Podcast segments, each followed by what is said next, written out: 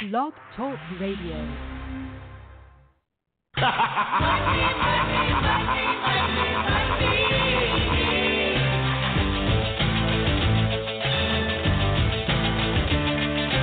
Everybody's got a price. Everybody's gonna pay. Hey, everybody, it's Ted DiBiase, the Million Dollar Man, and you're listening to the Wrestle Talk Podcast.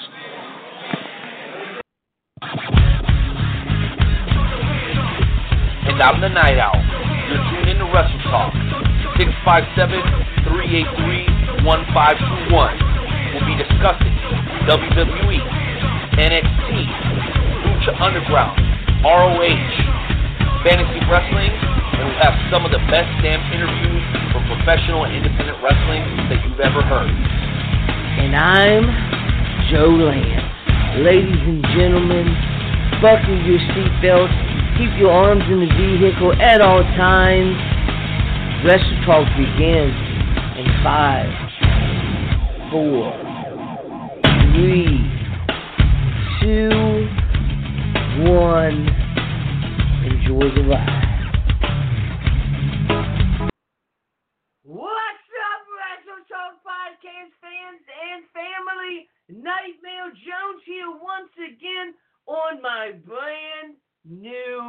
Microphone. No more do I have a microphone sitting in front of me. Now I have the microphone up in the air pointed towards me. It is an absolute amazing, amazing microphone. Hopefully you can hear the sound that is coming out of my voice and you can hear the excitement in my voice. I almost spilled my beer. That would have been a real big party foul there, ladies and gentlemen. I, that that would have been a real, real big party foul. You know what, ladies and gentlemen? It is going to be an amazing night tonight.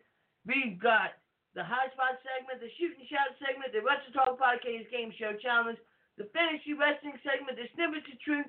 And if that's not enough for you, we've got David Ungar coming on the first hour, and then we've got Sadie Blaze, Dynamo Pro's own Sadie Blaze coming on on the second hour. It is going to be a absolute amazing, amazing show the day after Christmas. Let's not get anything else.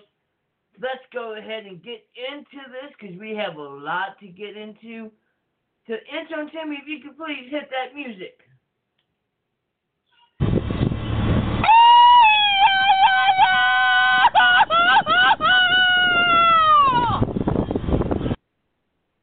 Que pasa, que pasa, que pasa, loyal, loyal members of the Wrestle Talk family.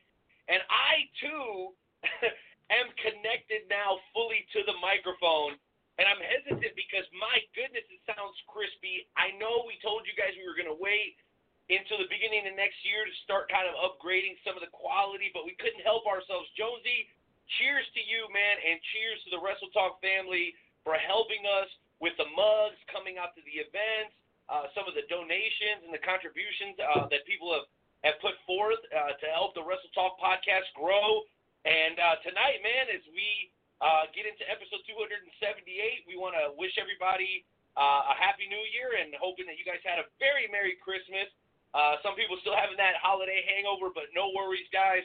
We are here to discuss all things in the world of pro wrestling with you, no matter where you're checking in from. I got people from Central Kansas. I got people from St. Louis. I got people from Central Missouri. I got people from Illinois. I got people from Texas checking in. We got West Virginia, Virginia in the house. Florida's in the house. And I got two names that I can't see anymore in the chat. But man, we love you. We thank you. And if you're listening to the replay, we love you just the same. Thank you guys for being supporters of the Wrestle Talk podcast. Josie, I'm feeling good tonight, man. I got a little bit of a smorgasbord of uh, leftover uh, brewskis, but I'm curious, hmm? bro. What are you sipping on tonight? I am sipping on the classic Samuel Adams 76. Good old Sam 76. You can never go wrong with Sam 76. They call it the See, crushable beer for a reason. Why do you why do you call it the crushable beer, Josie? Why is it called the crushable beer? Crush them. Because you can crush them. It's it's it's really really smooth. You can take a bottle and drink it, and before you know it, it's already done, and you just go to the next one and go to the next one, and go to the next one. No, no doubt. Well, listen, before we get any further, and we know, you know, we got to get Carl Lewis in here to do his bit. But there's a couple people that I really, really wanted to thank. Uh, first of all, uh, Royal Alliance Wrestling, all the fans that came out to the show this past Saturday night was absolutely, absolutely off the hook. Uh, we were a little bit short of 100, uh, but we were close. Uh, so we definitely hit uh, our, our initial show goal. Um, I know there's a lot of people that wanted to come that couldn't, so we're excited uh, that you guys have the opportunity to do that in the future. As soon as I have a date for you guys on show number two, I will uh, definitely be announcing that. But huge thanks to everybody who came out. Uh, Talking Dynasty podcast. We had guys, some guys come out from St. Louis. We had guys from also Central Kansas. All the talent, the fans. Uh, we actually had one fan drive almost six hours up from Cape Girardeau uh, just to come out to the show. So thank you to everybody involved in that. Want to uh, thank my buddy Mike Walton who uh, allowed us uh, to come on his podcast to talk a little bit of Chiefs. Uh, about a week and a half ago, I don't know if he got the shout out when I initially sent it, but I wanted to thank my boy Michael. Michael does a hell of a job uh, I shared the podcast on my personal page when it drops. So if you guys want uh, some great football talk, he's actually a Patriots fan, and he loves when you call and leave him voicemails and talk trash. You know what I'm saying? He's a good guy for that. Also, Breaking Fave uh, let us come on and talk about Royal uh, last Sunday it was, and the episode dropped just a couple of days ago. So man, w- without you know going too deep into the relationships and and how great everybody's been, man, it's hard now to do these opens, bro, because we got to shout out so many different people you're talking about just all the different shows that show us love and support Jonesy. But man, our newest sponsor, baby, King Kincaid at the Oak Park Mall. My boy Nick showing hell love right now. what up, Nick? but yo, but King Kincaid at the Oak Park Mall, our newest sponsors. We are still doing the silent auction for the Ricky the Dragon Steamboat action figure. All you got to go is do up there, place your bid, and uh, here shortly we're to be announcing the winner. So make sure you guys uh, let them know uh, that the Wrestle Talk podcast sent you because uh, if you don't, then uh, you know we may not get a chance to do that again. And I got a bunch of stuff, Jonesy, that I want to give away. I got a lot of great stuff that I want to give away. I got a very, very exclusive WCW Kevin Nash action figure. This was before WWE bought it out, man. I got a couple of uh, AAA Luchador action figures. That one right there is probably worth about 80 bucks on its own. And then I got a Honky Tonk Man action figure that I'm dying to give away. So Make sure you guys give King Kincaid a lot of love, guys. They're, they're supporting us. They're loving on us the way that Je- Jeff Hollywood and Pat Miletich and those guys over there have been doing it for a long time. I mean, we, we just got so many great friendships and relationships that have been built over the last couple of years, man, as we continue to creep closer and closer to episode 300 of the Wrestle Talk podcast. But you know what? 2019 ain't over, gosh darn. Everybody's looking towards the future, and that's all well and good, but we still got business to handle, don't we, Jonesy? Tell them. We do. We do still have business to handle. Uh, you know, it, it's it's it's it is 2020 is going to be absolutely amazing, but we are not completely finished yet. So, ladies and gentlemen, why don't you go ahead and do the honors, uh, Renee, and uh, do what you always do, so we can get in this call, Lewis. Ah, uh, you got it, brother. Well, we're going to ask everybody to please respectfully remove your caps as we take this moment to pay homage to the greatest country on God's green earth. That's America, damn it. Oh,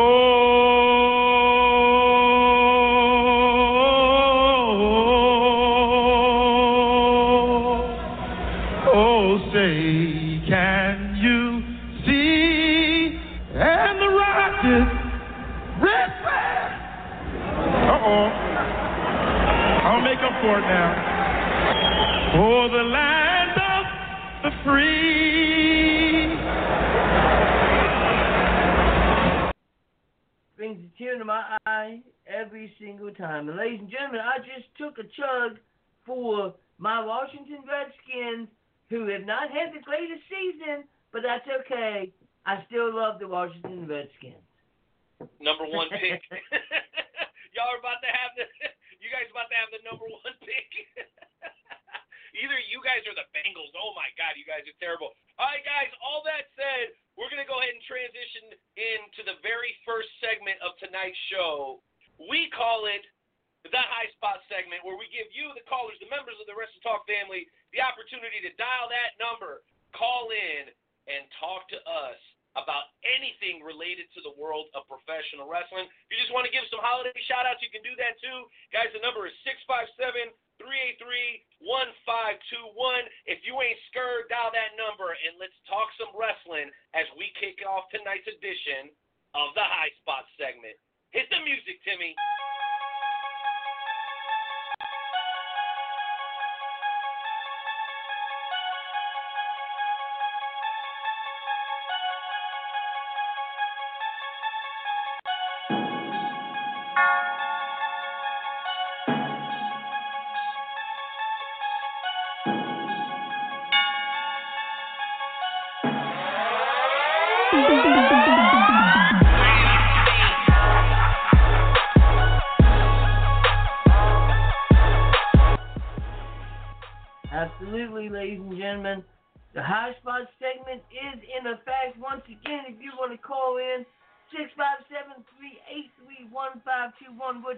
Talk about anything but Impact Wrestling, TNA, uh, but TNA and Impact Wrestling are the same thing. AEW, WWE.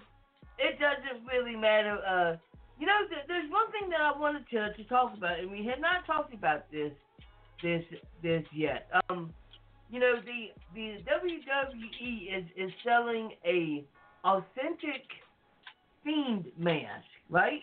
Now this mask Okay. is not one of your plastic masks. This mask is actually the mask. It, it is designed by the guy that designed the fiend's mask. So it's like handcrafted. It's got latex. It's got skin. This sucker costs four thousand dollars. How many people do you think are gonna buy that, Renee? How many people do you think are gonna show out four thousand dollars to have a a a authentic fiend mask? Now, Jonesy, and, and by the way, guys, we do see you guys on hold. We're going to go ahead and get intern Timmy uh, with you right away so we can get you in the queue. We can jump on and talk anything in the world of professional wrestling. Let me do my very best to answer this question, Jonesy. They're going to sell a whole lot of those masks, okay? Maybe a couple thousand in a year. Why? Because people are frivolous and the holiday season continues to demonstrate it. Since Black Friday, Americans have spent over $3 billion. $3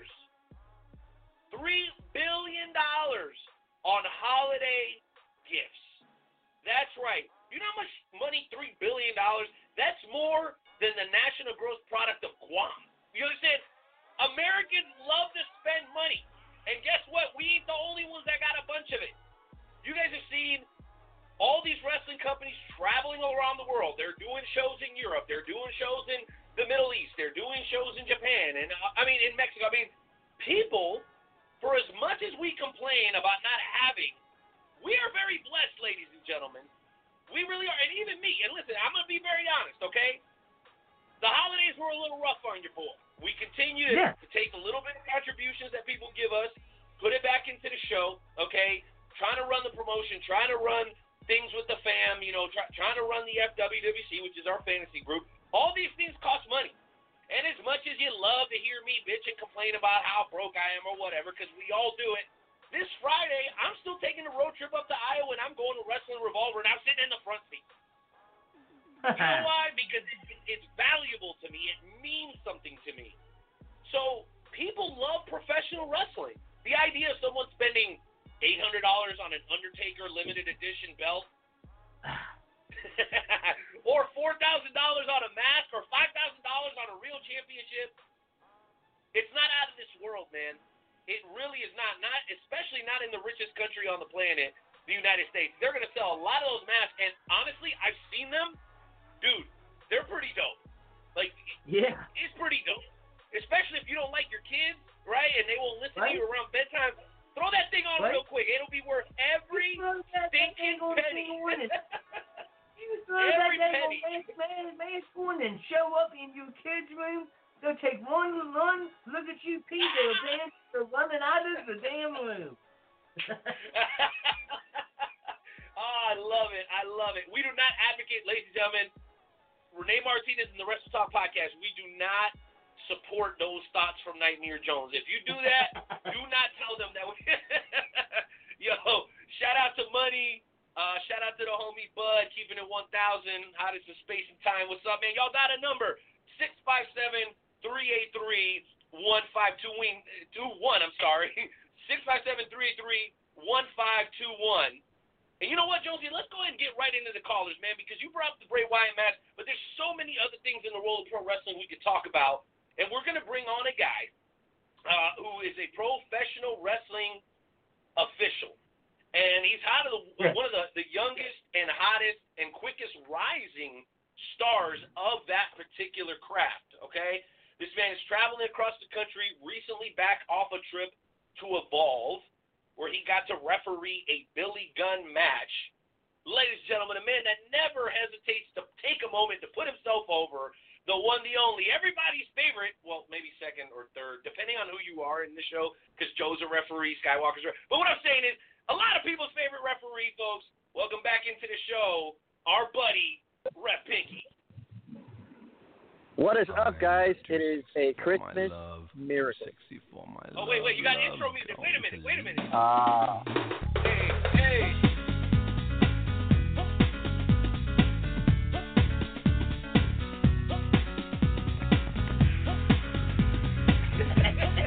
Why don't I get this intro song? This is a great intro song.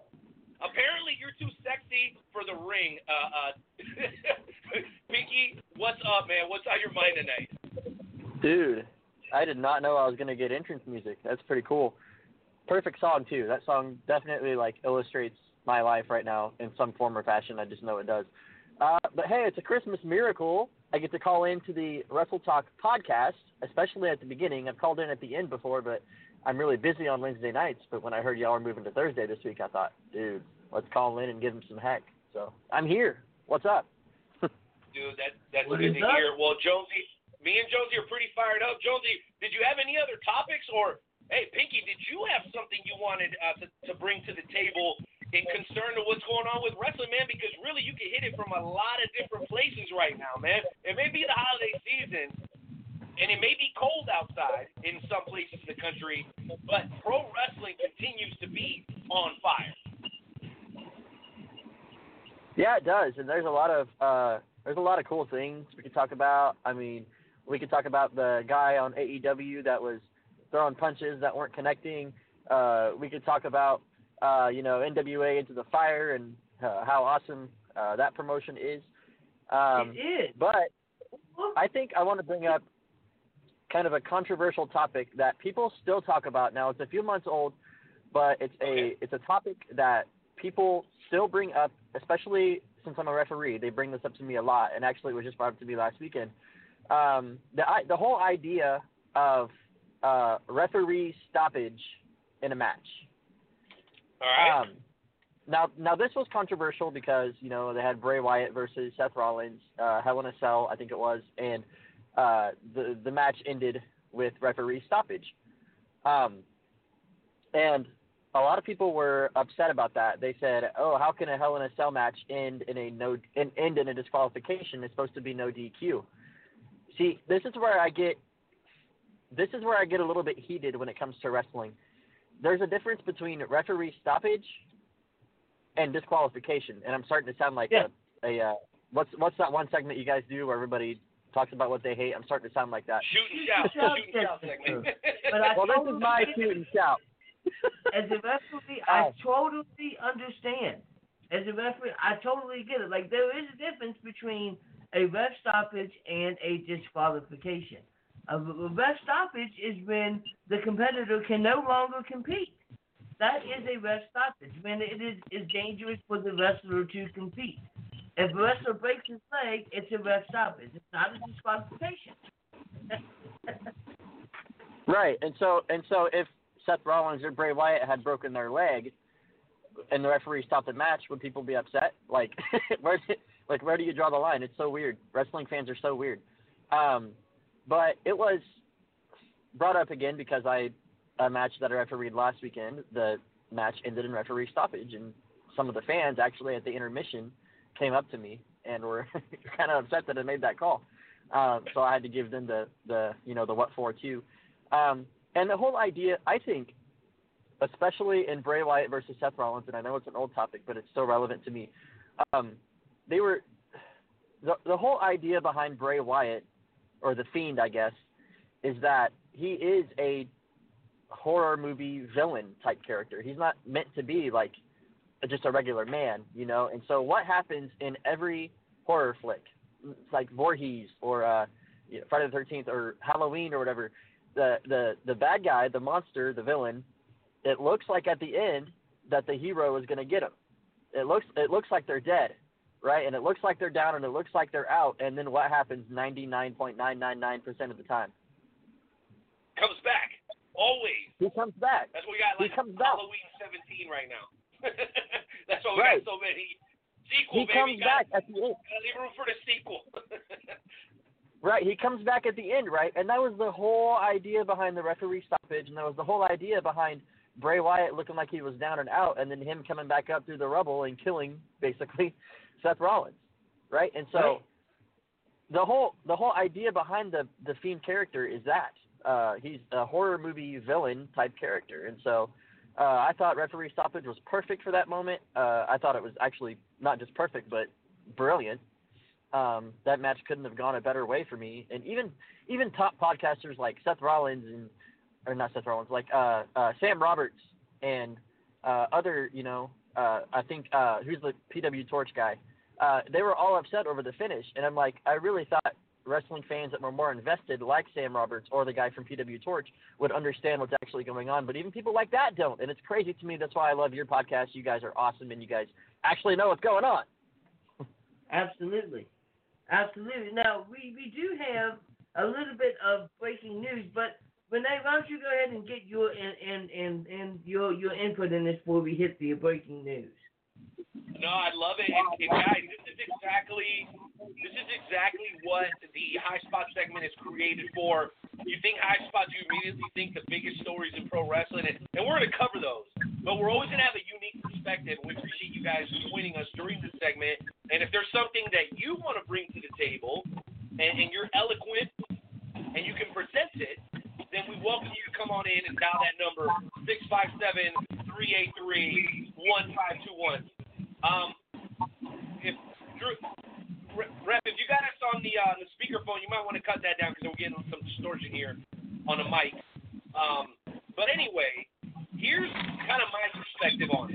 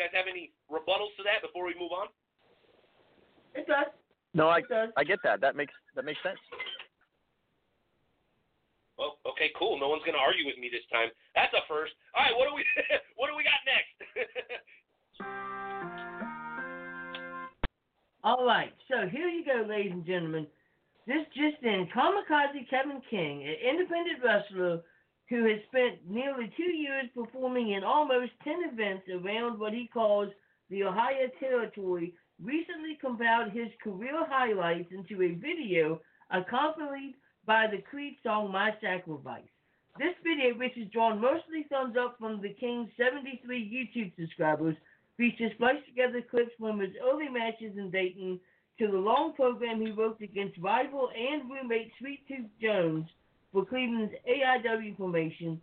It's all set to the dramatic accompaniment of the Christian shock rock claptrap.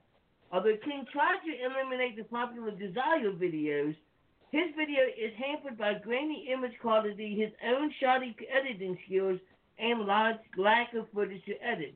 Given that five of his five of his nine matches were not video recorded at all, he spent hours editing the video. For example, when Scott Stapp belts out above all others will fly, King splices in the clip of the one time he went to the top rope and performed what some of observers describe as a two-star frog splash. When Stapp sings "Hello, my friend, we meet again," this video features a moment in which King and opponent Starship have a stare down mid-ring, trying to eliminate, uh, emulate The Rock and Hulk Hogan. So this guy took a a, a, a 10 match career and did a, a, a highlight video out of that match. Man, Josie, I gotta know what is your source for this late breaking news, bro? I gotta know where you got this from. Kayfabe news. If it's Oh, of news, it has to be real. Man, I keep telling you to stay away from the kayfabe news, man. You don't freaking listen, Jonesy. I try to warn you. You don't freaking listen. Well, I mean, who is- wouldn't? uh, who would not want what, to what, see what? a compilation of a guy's ten match career to the song "My Sacrifice" by Creed? so I when are we gonna get a, a, a Ref Pinky uh, video compilation uh, to, to the Creed song "My Sacrifice"? Is that is that in the works there, Ref Pinky? um, I tell you what, the greatest compilations from my journey or career or whatever you wanted to call it would probably be just riding riding in the car with some of the boys. Like I haven't had too Right. many like I haven't really had like too many good moments in the ring. I guess I'm just I mean I'm a referee. Uh, early on I was a manager and I you know helped some people to win some championships. But I mean otherwise uh, I don't know how many highlights will be on there. So yeah, most of my highlights are on the road, and some of the some of the road stories I could tell you probably don't want to hear. So uh, that that would be it. Obviously, if DJ that's awesome. Pinky were to do a compilation, he would have to wait until he referees a Orange Cassidy match because that would be the highlight of Oh, my DJ gosh. Pinky's referee career. Orange Uh, Cassidy, well- I'm, well- I'm I'm I'm sure he's a nice guy. I'll say that. Yeah, he, he- is an asset. Well, listen, I wanna I wanna leave you with one uh, quick question, and we're gonna try to get another caller in uh, before we're joined by Dave Ungerman of Attitude of Aggression. So I want to ask you this, and- and it's more on the serious side. So recently, you and I ran into each other, and you were working with another young referee, uh, Ref Joe uh, of XWE. Uh, I'm curious has it become a little surreal to you that even though you're still fairly young in the game, you've got guys that are already seeking the knowledge that you've attained because you do do the legwork, uh, Ref Pinky. I know you've been traveling. I know you've committed yourself uh, to the craft, right? Maybe even made some personal sacrifices to make sure that you can be seen in this business as somebody that is serious about it. What do you say, and, and what do you do when you pull a young guy to the side like that? And what kind of knowledge are you trying to drop in their ears um, if they are looking to pursue a career in professional wrestling, particularly as referees? Man, it's crazy, you know. Uh, I've only been refing really for two years. Uh, August 2017, so two and a half years. Uh, August 2017, uh, Flex Reed threw a referee shirt at me. It was about five sizes too big and said, "Hey, get in the ring. You're gonna ref tonight." And so uh, uh, before that, I'd never really refed a match. I'd never really done anything in the business. And my first match that I ever refed was well, I I I had done some stuff with uh, KCXW managing.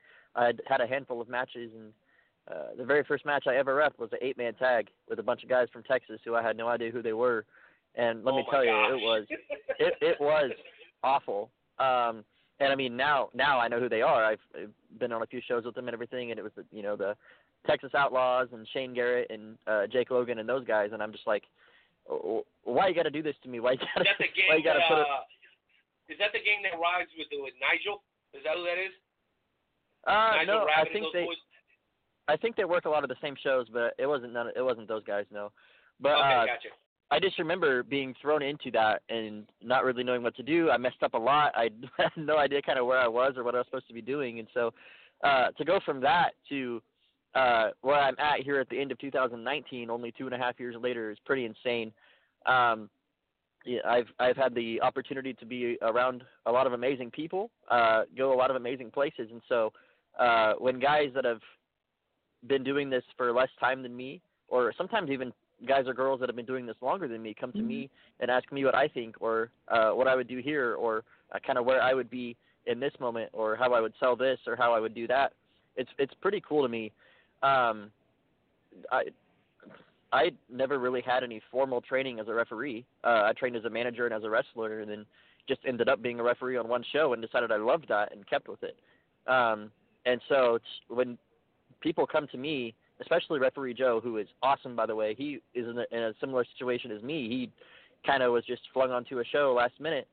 Uh, I think his first show he refereed in blue jeans and all that. I think. Um, and so he, he he was in a similar situation, and he's trying to learn. He's trying to get better. Uh, I'm actually trying to get him on the road with me uh, here at a few places. So uh, he he's a young guy, referee Joe, who uh, re- who really has a passion for this. Um, he travels and goes to shows and everything like that, and so uh, he's he's showing uh, his passion and his heart and his uh, his his uh, uh, oh, what's the word I'm looking for? Oh well, he wants to do this. Um, and so when people like that come up to me, it's amazing. Um, it's it's a great feeling.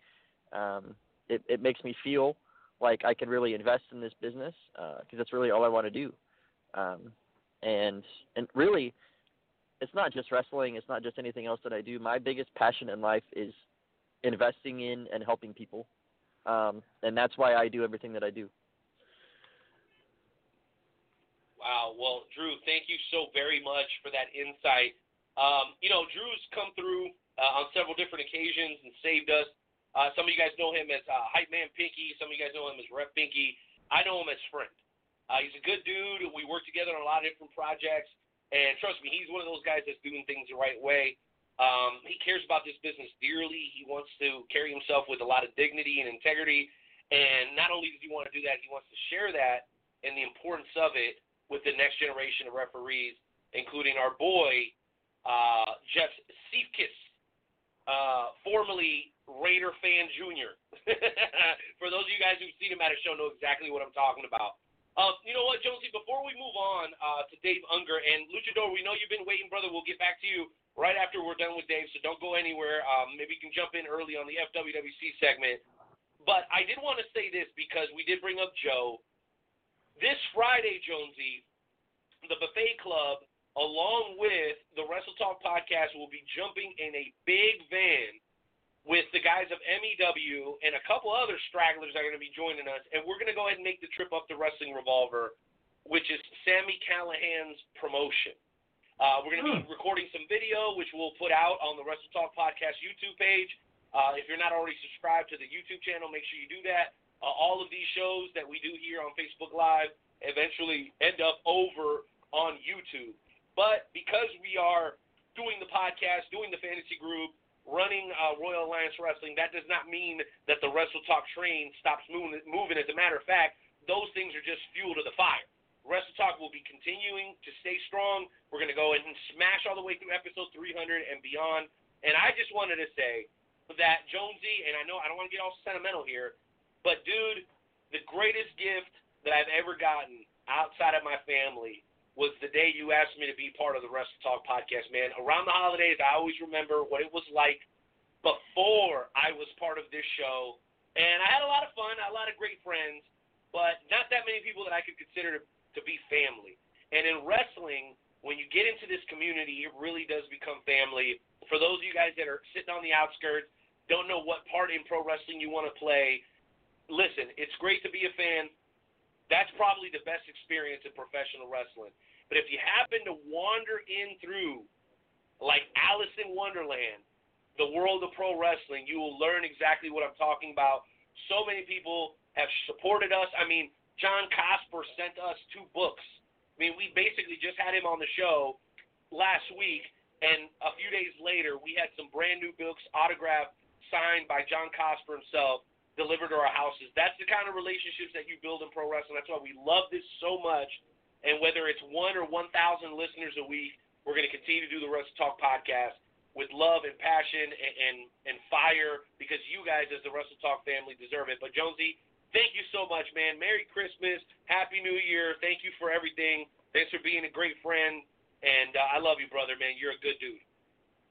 Oh, well, thank you, sir. I, I feel the uh, same about you. It, it was absolutely awesome getting those uh, those uh, books, and you know, who knows what 2020 is going to bring for the Wrestle Talk podcast. Maybe it's the year that we finally get some WWE guys on. But you know what? I don't really think that we need to get WWE guys on. I think that the way that we're doing things right now is the way that it needs to be done. Well, absolutely, because those guys are getting plenty of uh, camera time.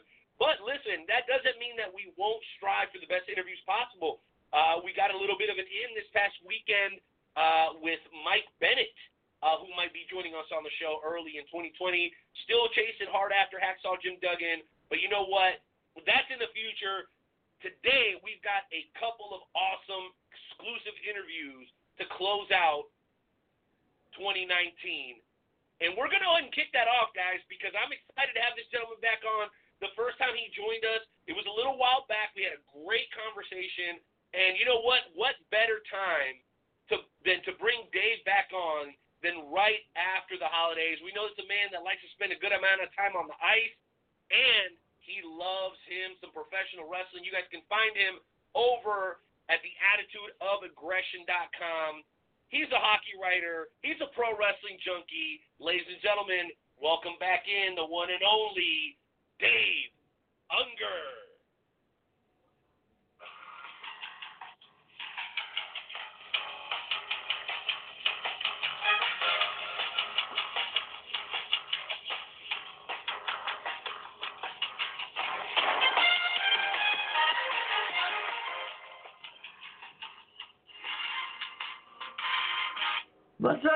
You doing, man?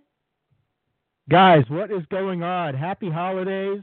Hope everything's going well with you fellas. Oh yeah, it's it's definitely going great. The the the microphone is going great. How was your Christmas, sir? It was uh it pretty good, pretty rainy out here in uh, Southern California. Weird, weird weather. It's a big winter storm. They actually had a tornado warning down in Orange County out here today. That that never happens out here. So it's Saw that. it's strange. It's strange stuff out here in SoCal. But uh, how was so? How was your guys' holiday? Mine was really, really, really good. I, I got everything that, that I could ask for. I got, you know, spend time with with, with the uh, family. So I had a good thing, a good Christmas. It was pretty good. Hey, as was mine, guys. I, had the opportunity to spend it with the fam, um, and pretty much got them everything that they wanted this year, which is uh, a little a little different for me. Uh, you know, the hard work is, is actually starting to pay off a little bit. But I'll tell you what, Dave, even though the Christmas holiday has had me in a whirlwind, uh, man, we could not help ourselves but to do a show today with everything that's been going on in the world of professional wrestling. And, you know, when we talked to you last time, there was no AEW. When we talked to you last time, there was no NWA Power.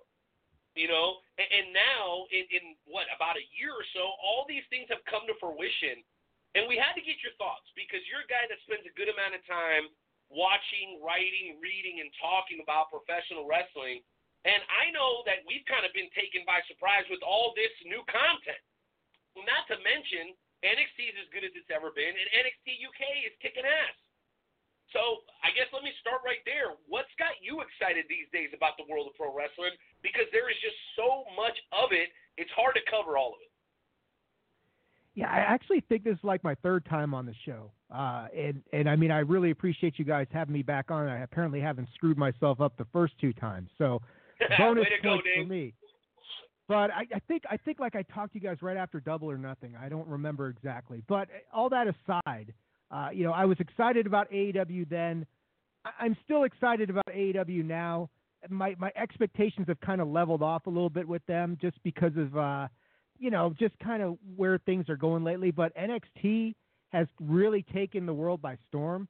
Uh, I didn't expect to see them as prominent as they are to where now they are arguably the number one brand in all of pro wrestling, which just kind of, you know, you would never have thought that six months ago. You would have said, nah, that's, you know, they'll always be considered developmental. And now you look at where they are and you're like, okay, I don't see how they're developmental when you look at Raw and SmackDown. So NXT is very exciting. I, I am excited about AEW. I, I am. I they, they they do have some issues, and, and I know I've said that on my podcast and other shows, but uh, they they you know they create this great opportunity in the pro wrestling industry for uh, at least the appearance of comp- competition, even if it's not truly competition or WWE acts like well it's not really competition. It, there's the appearance of competition, which has made WWE step up their product. You've got NWA Power, which is uh, you know I haven't watched as much of that as I want to, but it, that that's really cool because it feels like Georgia Championship Wrestling in 2019, which is fantastic. Uh, the industry is seemingly doing pretty well. I mean, you, you look at the numbers that NXT and AEW Dynamite are drawing; those are uh, those are pretty decent numbers, all things considered. So it it's a very exciting time as to uh, what's happening in pro wrestling. Man, I, I couldn't agree with you more, and, and I'll tell you what, I, I'm always curious to know how you split your time. Because you say you still got an affinity with AEW, but you say, hey, lately, I'm not in, maybe I'm not enjoying as much as I did initially, right? Like the nostalgia wears off fairly quickly, pretty much with anything these days.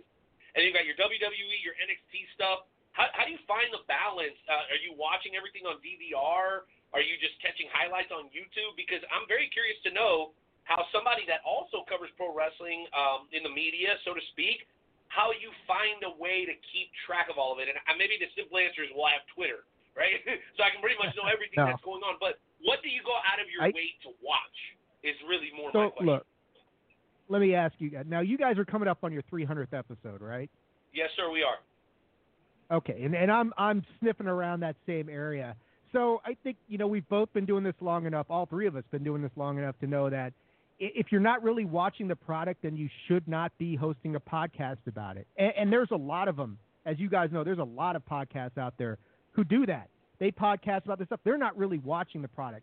I, I don't think you can get by just watching highlights. Like what I do is I, I do I watch Raw and uh, SmackDown on Hulu as much as I can. Every once in a while, I'll try and DVR it and watch it back. You know, totally. But I, I will kind of look at the match card, and you can find highlights of stuff. So, you know, to be straight with you guys, Raw and SmackDown just has not held my interest as much as NXT or AEW lately. I wish that would change, but the only time it really changed was when NXT invaded SmackDown. And other than that, it's it's just so I'm like, okay, I'll watch the Hulu version and I'll check out the highlights. If, and if something really interests me, I'll go and watch it. You know, the full Dave, match. Dave, listen, Uh, no one, no one can blame you. It's a five-hour commitment a week. That is Yeah. a huge commitment from your audience. Yeah, exactly. And by and large, it's just not that compelling. I don't know what you guys think, but Raw and SmackDown has not been just knocking me out of my seat yet. You know, the last month or so. But yeah, AEW. Hey, I'll I'll watch. I'll DVR that and watch that. And NXT. Okay, I don't worry about that because I can watch that on the network. But yeah, I, I have not been able to catch as much NXT UK as I'd like. I've almost abandoned ship on 205 Live, which bugs the hell out of me because I used to watch that religiously. But yeah, Yeah, there is simply no way. for a little while there. Yeah, there's just no way you can get through all of it as one person. I mean, even even if you guys said, okay, look, I'll watch this, you watch that, and we'll combine forces. Uh, you know, right. that right? I mean, that makes it difficult as well because oh, this is great. Now I got stuck with who gets Raw, stu- you know, Raw and SmackDown this week. Oh man, that's not a cool assignment, you know, that sort of thing. But uh, I know how that would go. I know uh, Joe would get NXT, AEW, and New Japan, and I'd be stuck with Raw, SmackDown, and Impact. That's probably how it would break down because Joe's always and big impact shot and impact would be impact would be the best of the three, which is which says something right now. You know what? Hey, John Cosper was saying that to us last week, Dave. He was like, "Hey, you guys can laugh all you want," and we weren't laughing. I think you know he's kind of speaking generally, but they are doing some pretty interesting stuff, and, and that's the crazy thing. Like we're so caught up with the Raw and SmackDown thing because it goes so much, it goes back so much further with most of us than anything that's on TV Yeah. right now. You almost feel like obligated to watch it, and then you end up missing it. Like my question last week was, what? Why the hell is no one talking about New Japan? That's like the best wrestling in the world right now, arguably. And when you go to any news wrestling website, they're they're not talking about it, and, and it it's absolutely insane to me how quick we are to dismiss things that we're not familiar with to go back to the same old same old that we can all agree is not as good as it used to be. No disrespect, WWE is the big dog in town, um, but you know the truth of the matter is, Dave, you got to be very selective with what you're putting your time into these days. And you know, one thing that I find interesting is that because you do keep up with the current product as much as possible, you have a very unique perspective, especially when you talk about old school stuff. So it kind of leads me to my next question. Recently, um, just going back and looking through my notes, you had the opportunity uh, to do a show about Al Snow, and I thought it was Yes. pretty cool that you had that opportunity because those that's one of the guys that I think we can all relate back to, uh, you know, back to his Attitude Era days. But he's Yeah. still extremely relevant today. Can you tell us a little bit about that experience? Yeah, I mean Al is uh you know, that was a great interview. And and I tell you and, and I you know, and I should probably apologize to anybody out there with that with that interview, uh, you know, at the at the outset of it, oh, dogs are upset with me. Um, you know, with Al, it was like I, I didn't want to go into that interview just talking about head or mannequins or, or anything like that. You know, that was not what I wanted to do. I, I wanted to really get a different perspective on what was new with Al, and and so it was a lot about his wrestling school, which is one of the few that I've ever heard of that's been accredited, and that's a big deal. And I and I asked Al about that on the interview as to why that was such a big deal, and it just adds a lot of different credibility and, and layers to what what you know what he's doing with the school. But he was a great interview, a lot of fun to talk to, a lot of insight. It was like interviewed him on October second, so it was the day that the Wednesday Night War launched. So you know, getting his perspective as to what we might be experiencing, and him saying, "Well, this isn't the same as the Monday Night War. The you know Vince was in a lot of trouble back then. The stakes aren't as high." And I think that still rings true. You know, the Wednesday Night Wars are great.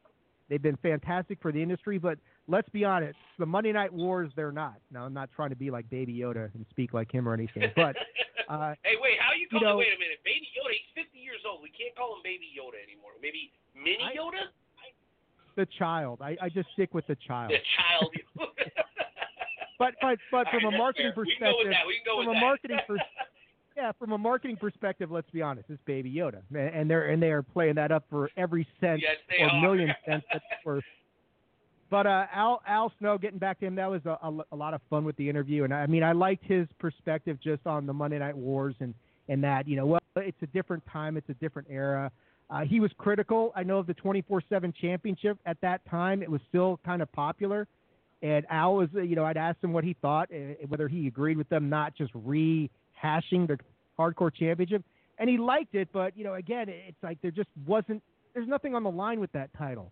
so it only it only captures your interest for so long before you're like, well, what do I care at this point? And and so I thought, you know, it was a great conversation just with him about the industry, about the various aspects of the industry. I know you guys were talking before I came on about just getting involved in the industry and, and you know, a fan getting involved in the industry, and we've got greater access to stuff than we ever did. So, and his school is very much like that, just a, a very you know wide ranging sort of thing. If you can't be a wrestler, you can be a ref, or you can be on the lighting crew, or you can be part of the tech crew, or sound, or a whole bunch of stuff that the school teaches you. So it's it's really an all encompassing type of introduction into the world, this crazy industry of pro wrestling. Al Al was real cool. I mean, he, the guy's in phenomenal shape, man. Absolutely phenomenal shape.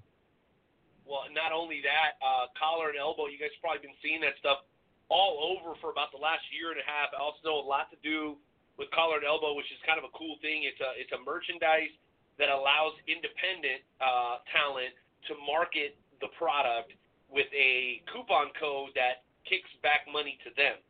So I, I thought that was a great concept, which he had a, a big a big play in that, from what I understand. And the fact of the matter is, if you guys want to learn professional wrestling, going back and watching anything to do with Al Snow, uh, including but especially the interview with Dave over to Attitude and Aggression uh, of AttitudeOfAggression.com. Make sure you guys go out of your way uh, to check that out. Again, that's AttitudeOfAggression.com. Jonesy, I want to have you pop in here. I don't want to be selfish and take all the questions because I know you got a. Uh, a good little list of them yourself, man. Why don't you jump in uh, with tonight's first guest, uh, Dave Ungar? Absolutely. Um. So, Dave, uh, outside of, of wrestling, you you have been a a, a featured columnist for a uh, for the Washington Capitals hockey team. Uh, last year they actually won the uh, Stanley Cup. So, how does does does does it feel to be a a, uh, a columnist for the uh, uh, team that won the Stanley Cup last year? Well, I mean, I've been a Capitals fan all my life. I mean, I grew up in Washington D.C. I'm right now, you know, reveling in the Nationals World Series championship. So it's been it's been a fun couple years to be a DC sports fan. Uh, Redskins and Wizards excluded, but that's another story. I was uh, gonna say, don't you forget about the Wizards and the Redskins, because Joe my, my partner in crime here happens to be a Redskins fan, so take it easy on him. Take it real easy. I, I feel I feel his pain, believe me. But yeah, the Capitals winning the cup was um man, that was that was something crazy. It, it and I haven't been yeah, I haven't written about them in quite a while because you know that was that was a few years back and and things went in a different direction life wise and that sort of thing. But yeah, when I remember when I was co- covering the Caps, they were always the bridesmaid, never the bride. Couldn't break through um, and it hadn't mm-hmm. really gotten as bad as um, you know things would get with some of the series against Pittsburgh the last few years and uh, and that sort of thing. So seeing them actually break through was absolutely incredible. Uh, I went to the banner raising game. I went back to DC last uh, November or October for the banner raising game, which was an unbelievable experience. Still kind of figuring, you know, was that a dream or did that sort of thing happen? So I'll be going back to uh, DC for the Nationals banner raising ceremony as well. Um, it's uh yeah, I mean the Capitals were just that was just a tremendous story. I mean it, it's it's great when you go 27 years between championships. Like we hadn't had anything to celebrate in DC. You know, DC United notwithstanding. Of course, that's a different story. But you know, out of the four major sports, we haven't celebrated anything since 1991. And for the Capitals to be the team that actually broke the curse was enormously satisfying, man. Absolutely. Uh, go Caps. Um, so you said that, that you you've been watching NXT uh, a lot more. Uh, that's pretty much the uh, way that that I am. When it was on strictly the WWE network, I very rarely caught NXT. But as soon as it came on TV and it was more accessible, I started watching it more, and I gotta say, last Wednesday, I was thoroughly impressed the fact that Rhea Ripley became the NXT Women's Championship, Women's Champion. I think that that was was absolutely awesome. I think it was the perfect time for her to win that championship. And I wanted to know what your thoughts about Rhea Ripley beating Shayna Baszler for the uh, NXT Women's title. I, I agree with you. I think she was the perfect person at the perfect time. I mean, Shayna Baszler had been so. I mean, and, and the people out there who hate on Shayna Baszler, I'm like, I don't know what the hell you want from her. She's done everything that she could possibly do as a women's champion. She's dominated her division. She's put people over and made them look good without, you know, beating herself. She's gotten better on the mic. She's done everything, you know, and, and I think Shayna's not going to get recognized for this, but I'll say it. She filled that void that Asuka that was when Asuka left. You know, Asuka was so dominant Yes. and the division was Yes. building up underneath her. You know, because Sasha was gone, Charlotte was gone, Bayley was on her was transitioning out, and it always bugged me that. Yeah, I I understand why they put the title on Asuka, but they did it in such a way that they created this huge void that once the th- once the four horsemen horsewomen were gone, you had Asuka and you really had nothing left. And I thought Shayna came in at the time she did and allowed that NXT women's division to build up. uh, She was a stabilizing force that allowed that division to build up underneath her. And as the division's building up underneath her, I'm watching people like Bianca Belair, and I'm like, she's good, but no, she's not the one. Or I'd watch uh, Io Shirai, it's like, wow, she's really good, but she's not the one either who should be running this division. And I went through that whole process the entire run of Shayna's. And I just never got to the point where I said, this is the person who should take her place until Rhea showed up. And I thought they played that up well. Rhea Ripley, I mean, and they and they and they did it in such a way with everything she did at War Games and everything she accomplished at Survivor Series.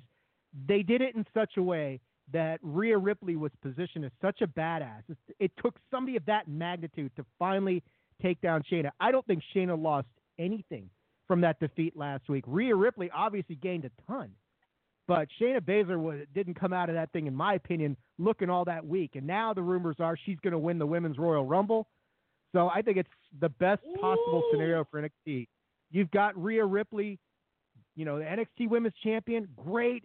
Shayna had the belt uh, over a year. Get somebody else who's fresh in there. Uh, get some different matchups, different looks. The women's division is extraordinarily strong on NXT. You compare the NXT Women's division to AEW's, and tell me if they are any Oh comparison gosh, between the two. yeah, it's not even, not even close. So yeah, I totally agree. Love seeing Rhea Ripley win the uh, win the women's title. Uh, I think the NXT women's division is tremendously strong. Uh, WWE's women's divisions are by and large very strong. No, nothing to worry about there. Absolutely. I, I could not agree more. All right, ladies and gentlemen, I do have some breaking news. This was just reported by uh, WrestleZone.com. Andrade just beat Rey Mysterio at Madison Square Garden to become the newest WWE US title champion. So Andrade has beat Rey Mysterio to become the new United States champion. Whoa, whoa, whoa, whoa, whoa, whoa. What? Just one more time. Give us that news just one more time, because I got people that are telling me they, they can't believe what they just heard. One more time, Jonesy. Andrade has beat Rey Mysterio in a match at Madison Square Garden and has became the new WWE United States champion. That's pretty awesome.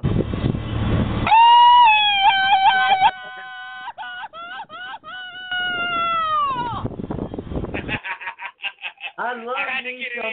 some Andrade. I think that Andrade is one of the best wrestlers in WWE right now.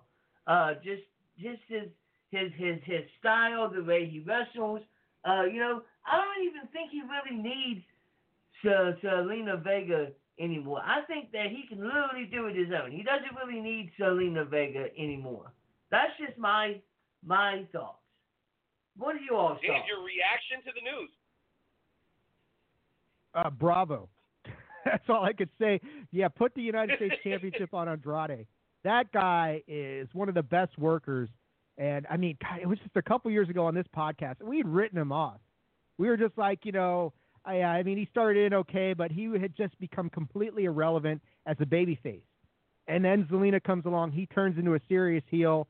And man, I mean, it's, he's and they keep you know they keep teasing like they're going to push him, and here maybe they're actually going to run with this a little bit. I mean, having the United States Championship change hands at a Madison Square Garden house show the day after Christmas that you got to see, man, you got to take your hat off to WWE. Every, you get all pissed off at them, and they're oh, they're not doing anything right, and then they do something like that. And you're like, well, all right, never mind. I'm, I'm, They- I, they I'm that's thrilling. nailed it. That's thrilling. Mm, That is absolutely. that is absolutely huge stuff, Josie. Thank you for that breaking news. Well, you know what, guys?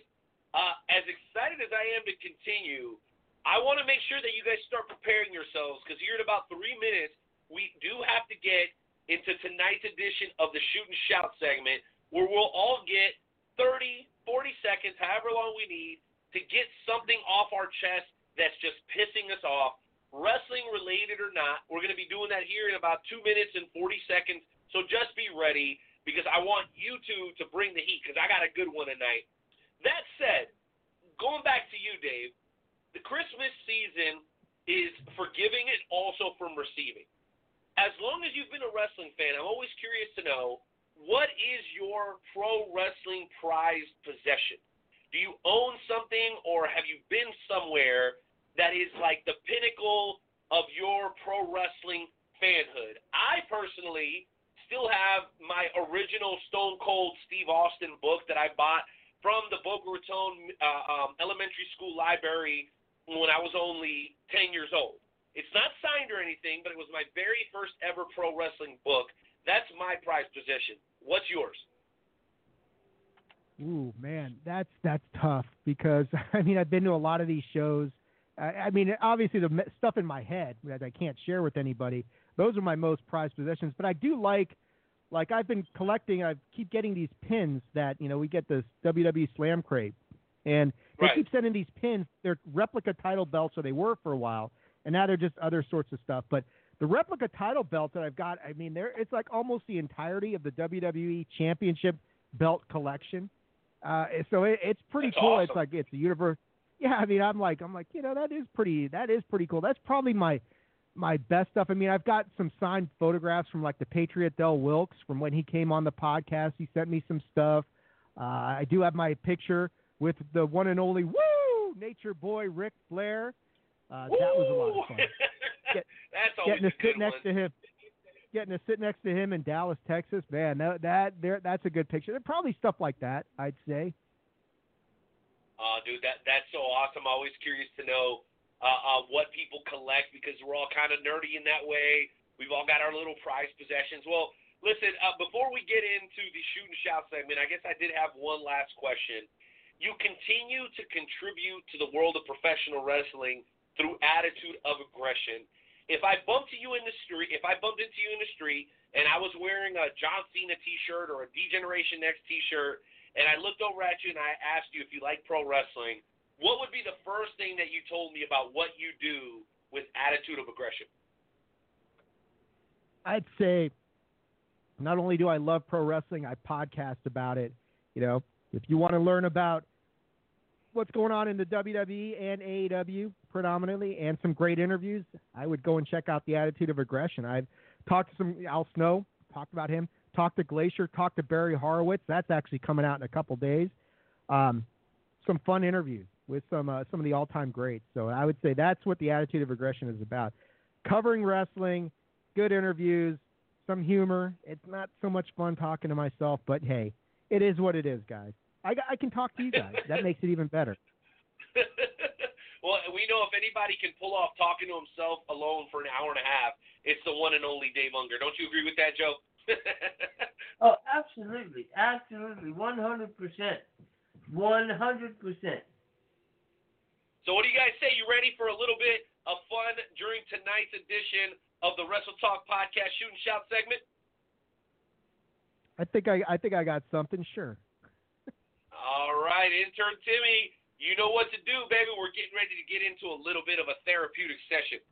So go ahead and bust out your tissues because we're about to get a little sensitive in tonight's edition of the Wrestle Talk Podcast Shoot and Shout segment. Just one of those days where you don't want to wake up. Everything is, everybody sucks. You don't really know why, but you want to justify. And someone's head off, oh, no human contact. And if you interact, your life is on contract. All right, All who's right. going first, sir? I question who's ready. Oh, I can be ready. Jojo. But let Jonesy do oh, don't all don't jump ahead of each other, guys. All right, Dave, you're our guest, man. Go ahead and lead us off uh, with your shoot and shout for the evening. you know, this is directed to the AEW fanboys and fangirls out there. Look, guys, I love AEW as much as anybody. But stuff I read today on Twitter, I was like just shaking my head where somebody who says, I've been to 12 WrestleManias, house shows, pay per view events, and there's nothing like an AEW live event. And I'm like, you know what? That's ridiculous. I've been to four WrestleManias. I was at Double or Nothing. And if you're telling me that being at an AEW live event rivals when Stone Cold Steve Austin came out at WrestleMania 32, you're wrong. You're Happy lying. You're lying. oh my goodness! exactly. Wait, wait. You are. liar, liar. Wait, wait. So, Dave, a couple of a, a couple of weeks ago, Jonesy did his kayfabe segment, and you know, kayfabe news, the, the shit's hilarious, right? So, Yeah. Right. Joe, there was a guy who had never left his mom's basement, and after watching a preview for an AEW show, he had already blogged and proclaimed AEW the greatest promotion of all time. That sounds so much like your shoot shout right now, Josie. I don't know if you still have that, but God, that was so hilarious. It reminds me of what Dave just said. Josie, can you shed a little bit more light on that because it sounds just like what Dave is talking about. Yeah, I mean, I don't have the the article right in front of me. I would have to to, to search it, but basically, the guy lived in his mom's basement and uh, he watched AEW and he became a a a a instant AEW fanboy, and you know, and it's just it it, it was the funniest damn story ever. it's pretty funny. All right. On I mean, that it's- note, it's just crazy. you're up, baby. What, what do you got? Yeah, they're obsessed. It's crazy. I'm telling you. What do you got, Joe? What do I got? Here's my shoot and shout. It has nothing to do with professional wrestling.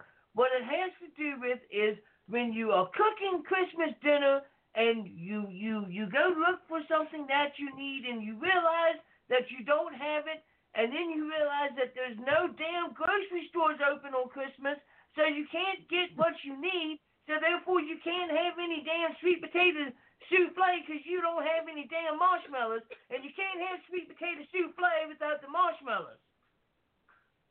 This man sweet potato souffle. oh my gosh. Oh, that's that's so good. That that is that is so good, man. I love sweet potato souffle. Well, listen, I'm gonna go ahead and jump in with mine, and uh, mine is very real, just like you guys. And mine involves also holiday shopping. Tell me why. Last minute, the wife goes out to buy a couple of gift cards. She gets in line, pays, asks the lady, how many bags? The lady says, two bags.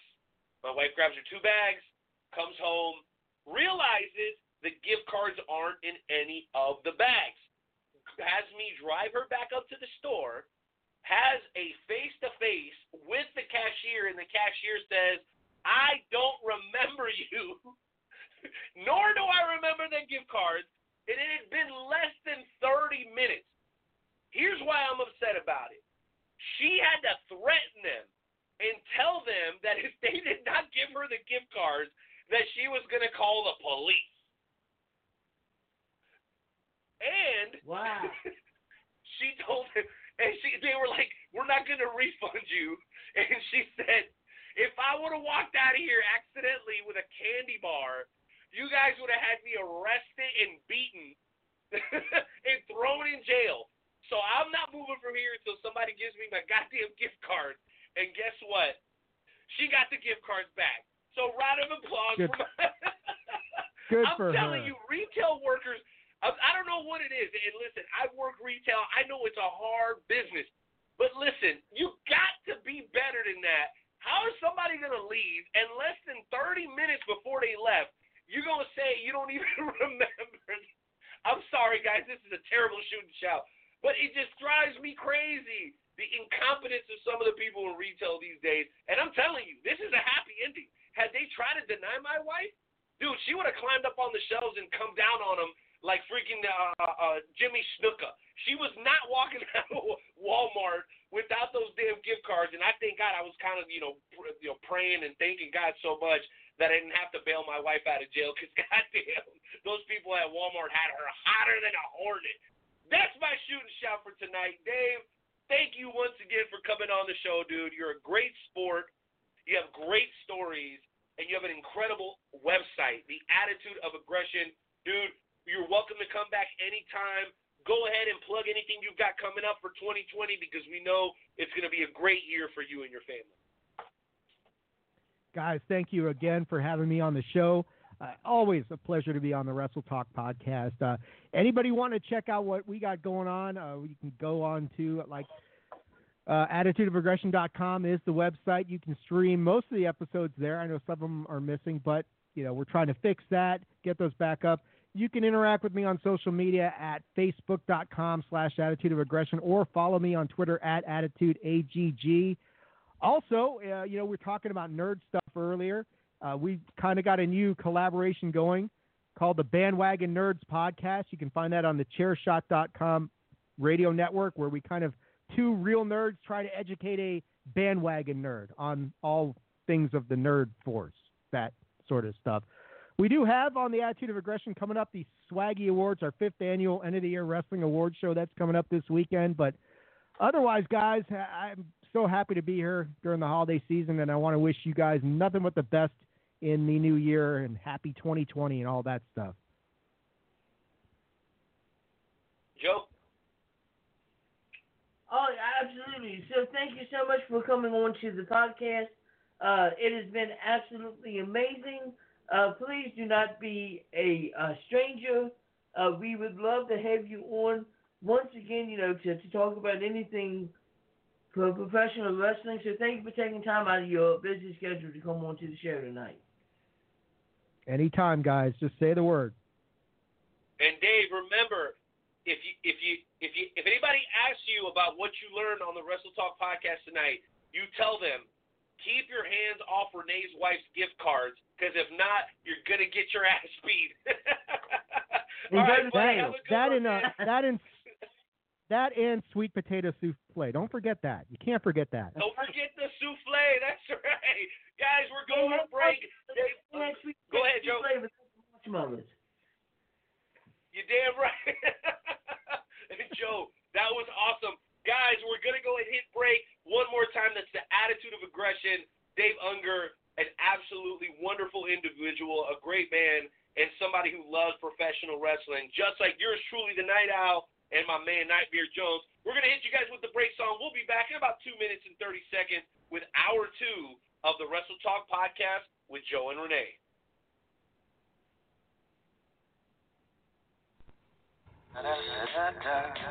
Check it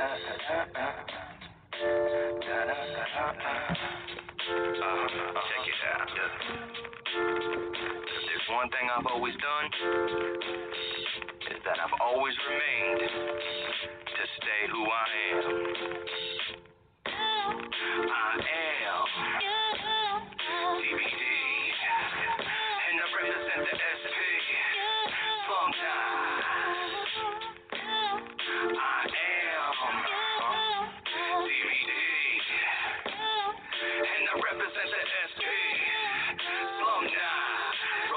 This is something you can definitely smoke to.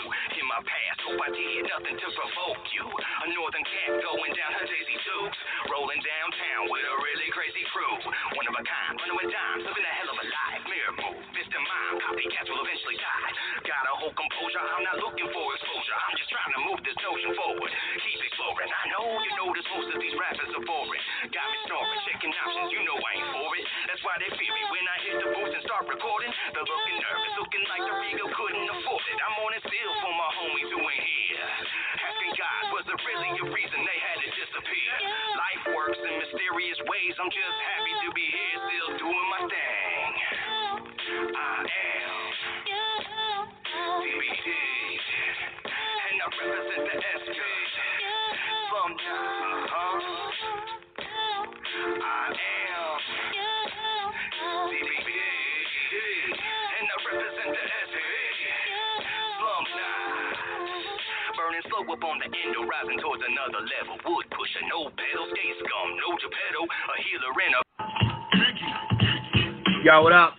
Knight Owl, Nightmare Jones.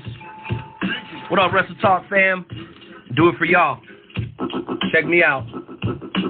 Kick in the door, wave in the 4-4. Even them haters can't hate us no more. So unlock your door, cause we got some more. Every Wednesday we here, keeping it raw. Knight Owl, Nightmare Jones, and all the best jets. Like a double barrel pointed right at your chest. Wrestle Talk Podcast.com. Smashing and killing it like the night of the prom.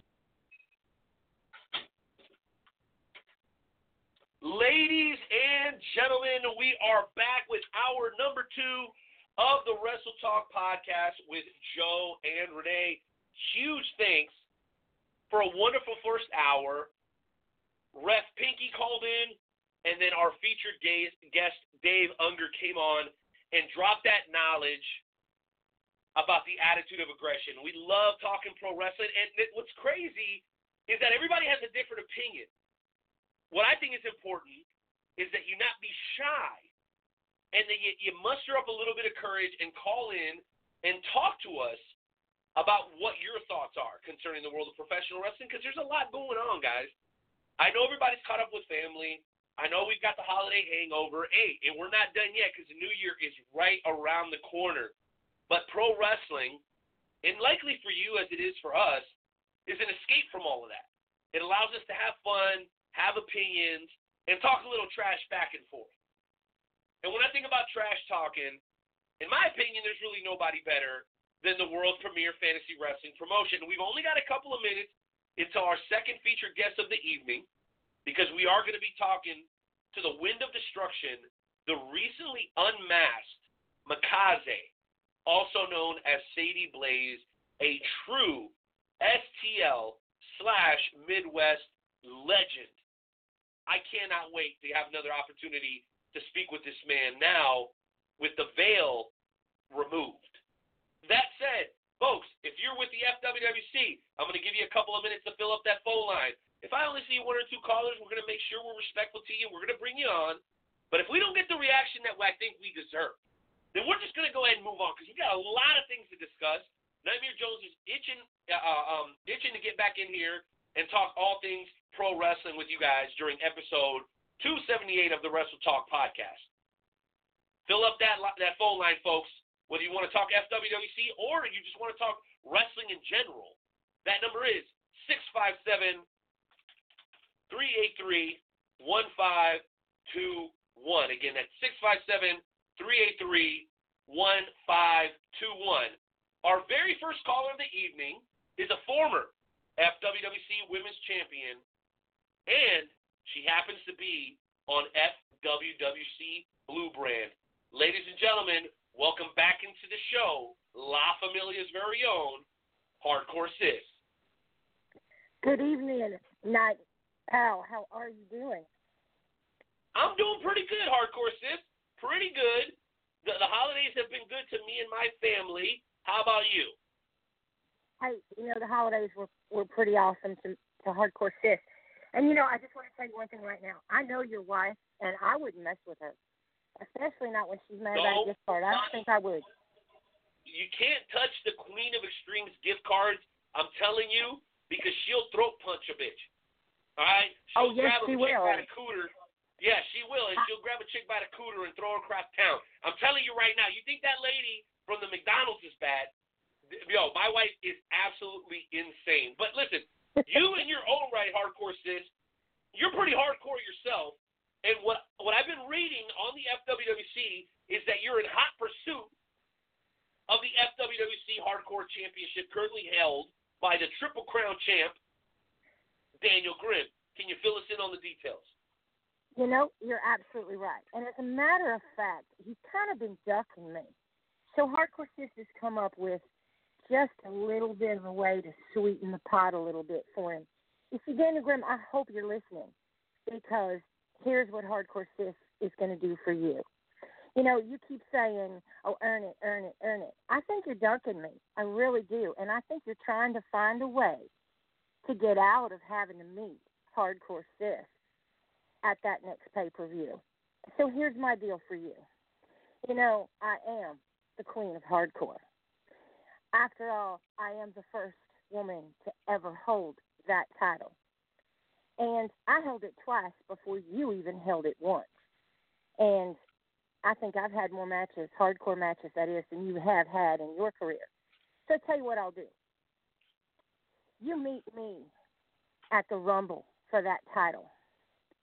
If you manage to retain your title, I will retire my Queen of Hardcore title. I will also drop hardcore from my name. And I, in 2020, won't ask for another hardcore match.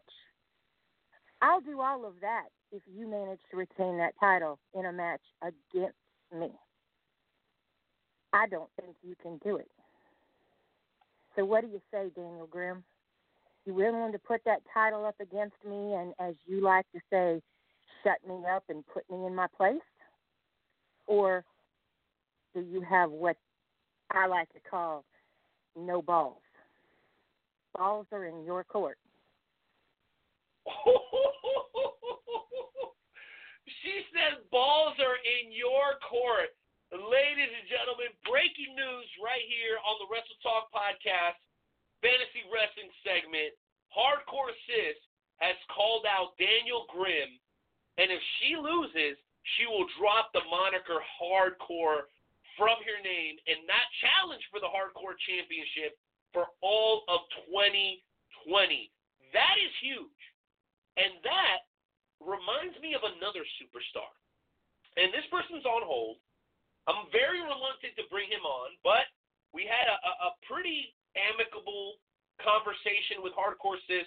So if I can manage to restrain myself a little bit and, and, and remove my frustration towards La Familia, I think I can get through a conversation with this man. He happens to be the general manager and the lieutenant of La Familia worldwide.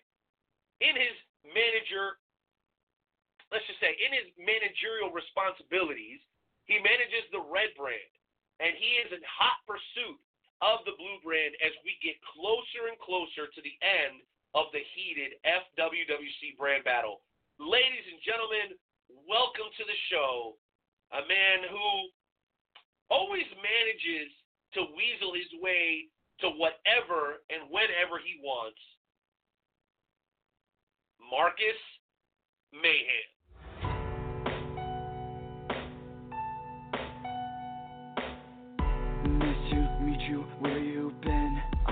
Show you incredible things. Magic, madness,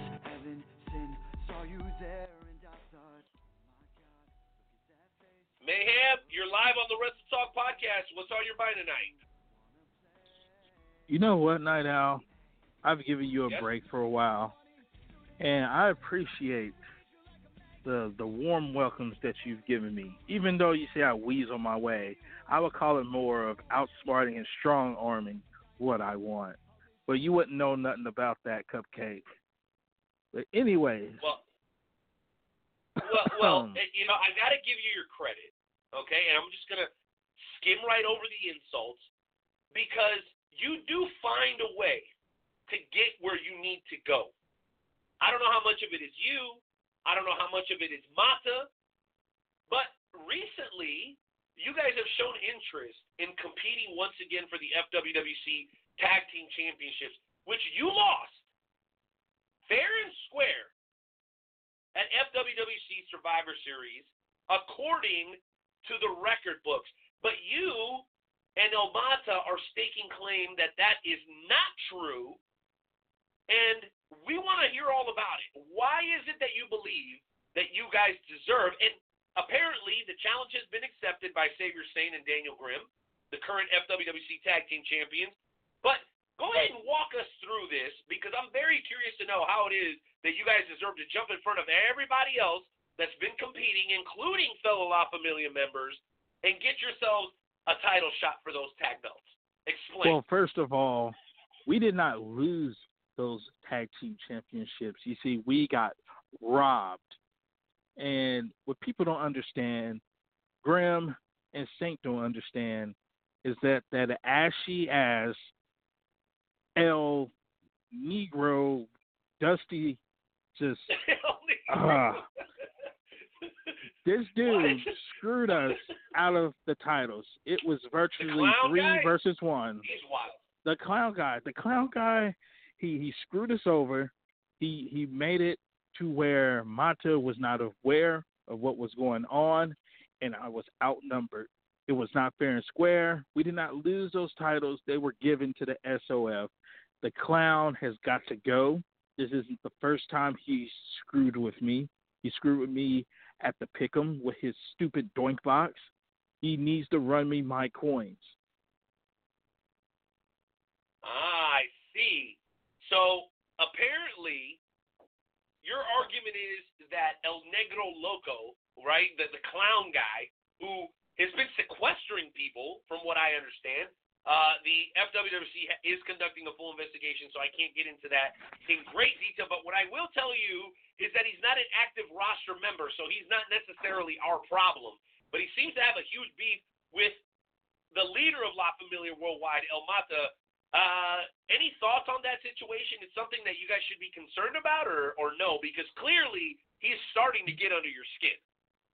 you know, we we see what he's capable of. We we've seen the promos. We've seen him, you know, take hostages, and you know, on some really creepy stuff. And he's not worried about anybody else. He's made it clear Mata is his target. He's going to do whatever it takes to get Mata's attention and to get him in the ring or face to face or whatever he wants. La Familia is not scared of anybody. If anything, we see this as another nut job from the insane asylum who managed to get out and decided to want to come after us, just like the rest of the FWWC who has a problem with La Familia.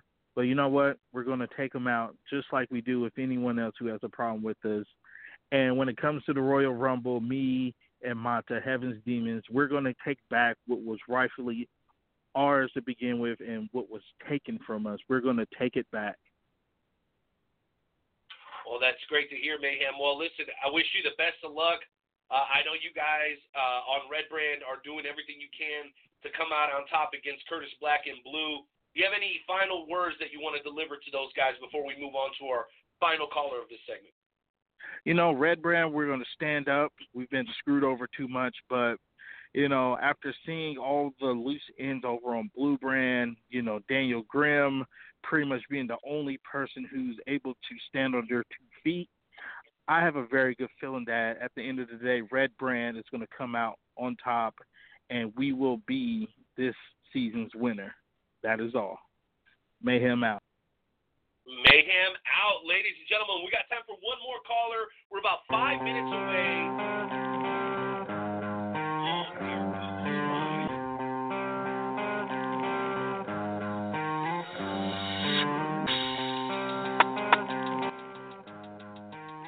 Night owl. Just when you night thought it owl, was night. Just I am going to make it this quick and sweet. I didn't come here to talk to you, so I came here to give out some breaking news. So, intern Timmy, I know that you're there. Hit that breaking news real quick. All right, so here's the thing. See, it seems that at Royal Rumble, Nightmare Jones doesn't really have a match. And it seems that Hardcore Haas and Daniel Grimm are going for the FHC. Well, I happen to hold a uh, Intercontinental Championship that I can cash in at any time to be involved in a match for the FHC. So I'm stating it right here and right now that Nightmare Jones is cashing in his IC title at the Royal Rumble. That's right. It's a threat match. But I do what I want to do. So there is Well- your breaking news. You have a good night, sir. Wait, wait, wait a minute. I got questions for you, Nightmare Jones. I got. He hung up. Dang you, Nightmare Jones. You know the crowd and the fans don't appreciate you inserting yourself in, into such a high level match, considering you've already got plenty of business to handle concerning the Warrior Shark Championship. I'm going to get an opportunity very soon to ask you some very serious questions, sir. So don't think I'm done with you just yet. But as far as tonight goes, guys, we've got about a minute and a half left, and we do want to bring in one more caller. This gentleman resides in the deepest, darkest part of the jungle, and he is some he's in some sort of mood tonight. Folks, welcome in the former multi-time UHC of the FWWC Red Brand representative, the one, the only, the Battle Cat. You know, hearing Jonesy talk just now, that was like the worst 20 seconds of my life. That was 20 seconds that I'm not going to get back. So I want to thank him for that personally. But wait, wait, wait, wait. There's a message coming through. Hold on, Battle Cat. Okay. It- It's from Nightmare Jones. And he heard what you just said. oh, I'm glad he did. He said, he said, he says, that's right, Battle Cat. That's exactly what your mom said last night. Oh, my goodness. Got him. Got him. You know, Okay, enough, I- I- Nightmare Jones. Enough with the shenanigans. Let the man You know, say what he's got to I- say. I'm sorry about that, Battle Cat. I had no idea what, I- what I- he was getting I at. laugh. Be-. I laugh because that's not funny, and because he's he's trying so hard to be funny. So to me, that's funny that he's just not a funny guy. He, he's just acting like a child. He's acting like a child.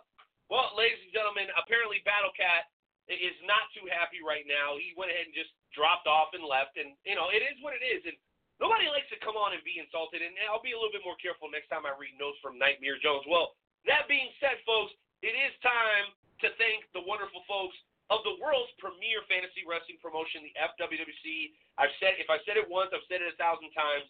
There's a lot of people in this world who wish and pray and hope that they could be in the professional wrestling business, and for whatever reason they can't. Sometimes it's financial, sometimes it's physical, sometimes it's personal. The FWWC is the alternative. It's everything about pro wrestling minus the actual in-ring wrestling. A lot of people absolutely love what we do. Real championships. You can win real money, but you're not required to uh, compete in the in the money uh, matches if you don't want to. But we've been shipping championships around the country and really even outside the United States here recently. It's absolutely free. If you want an opportunity cut some of the very best promos, get some posters, get some competition in during some of the live events in professional wrestling, including Raw, SmackDown, pay per views, NXT, and AEW, make sure you go over to WrestleTalkPodcast.com, slide on over to the Fantasy Wrestling tab, hit it, and read up more on the world's premier fantasy wrestling promotion, the FWWC. That said, intern Timmy, go ahead and cue up that music because it is time for the second featured interview of the evening. This is a gentleman that has joined us before as Makaze. And we may get a little bit Makaze today, but we are also privileged to be speaking with Sadie Blaze, who's a absolute legend of Midwest wrestling. He's been doing this for well over 20 years, from Gateway to Dynamo to matches with Tracy and so many other wonderful things in between. It is an honor and a pleasure to welcome him back into the Wrestle Talk podcast for episode 278. Hit the music, intern Timmy, as we're joined once again by Sadie Blaze.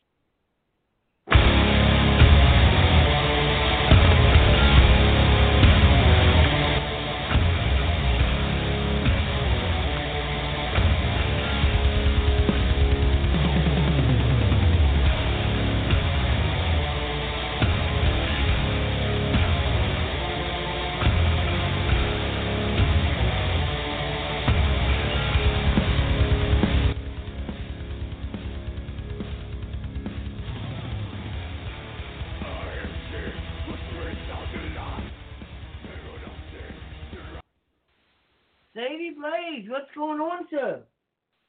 What's going on, gentlemen? Oh my goodness.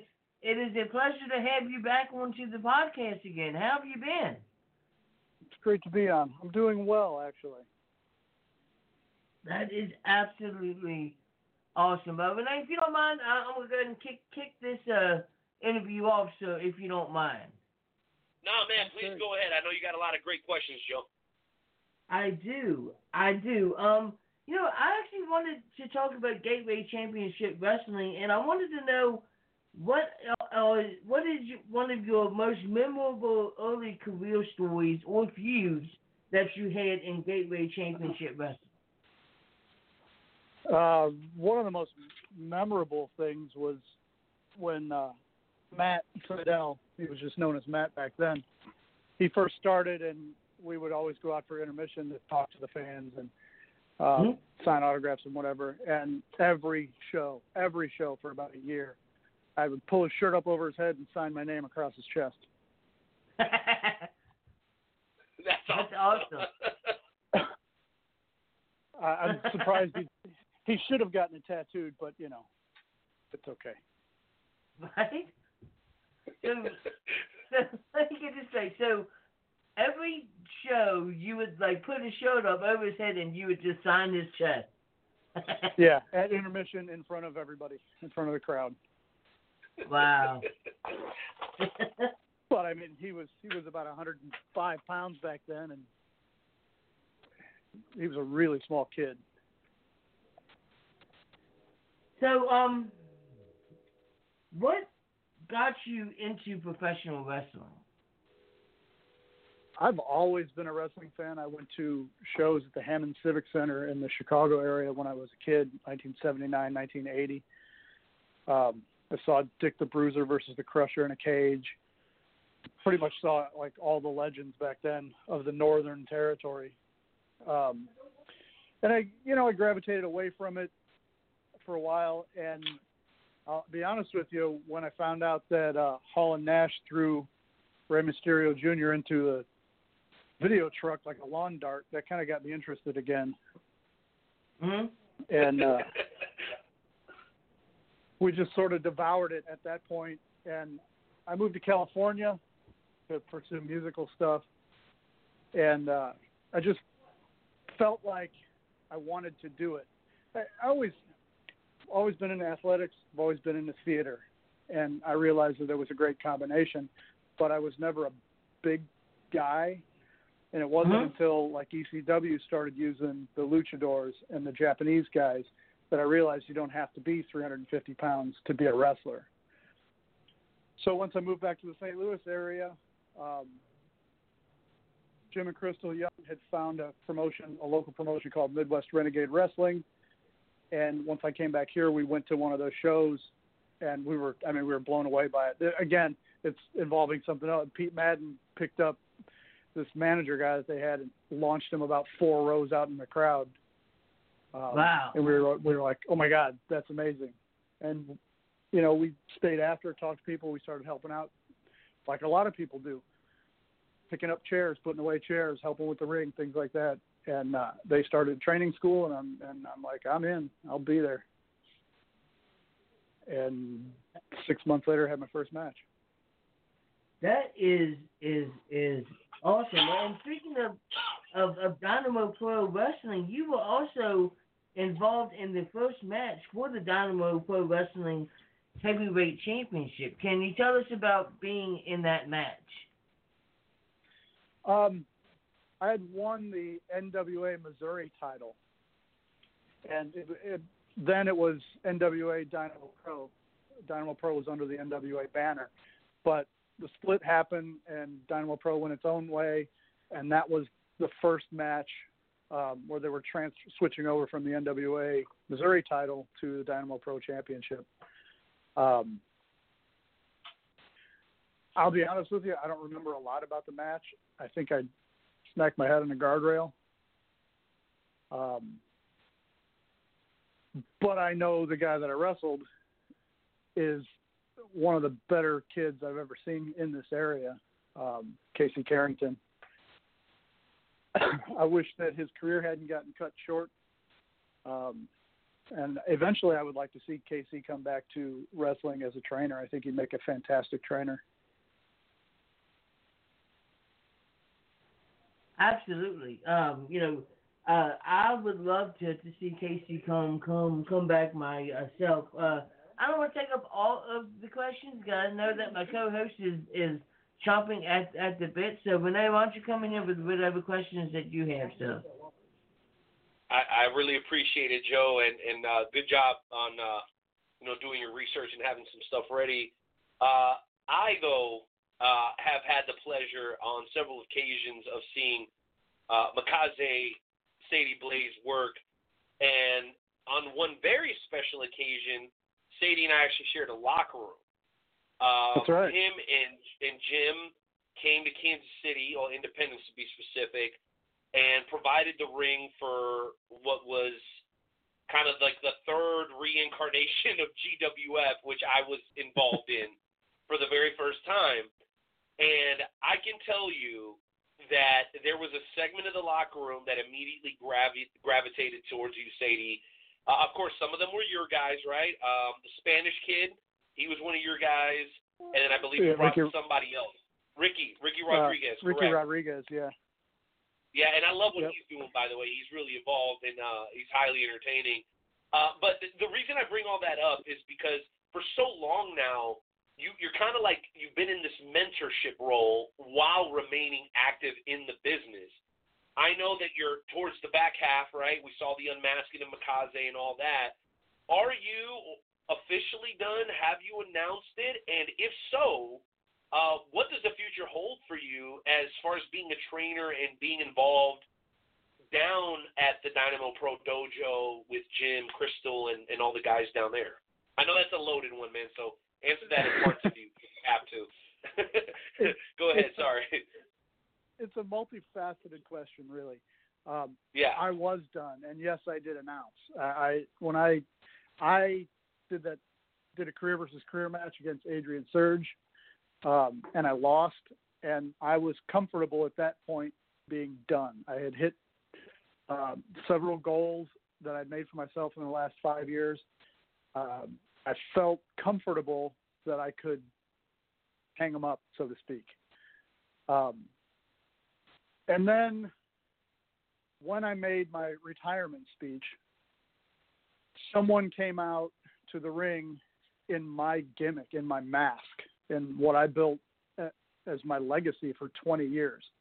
Um, and I, you know, I thought it was eh, that's really cool. It's a pretty neat tribute where I get to be stand next to my character, and you know, he we, he raised my arms and all that kind of stuff, and then he blindsided me.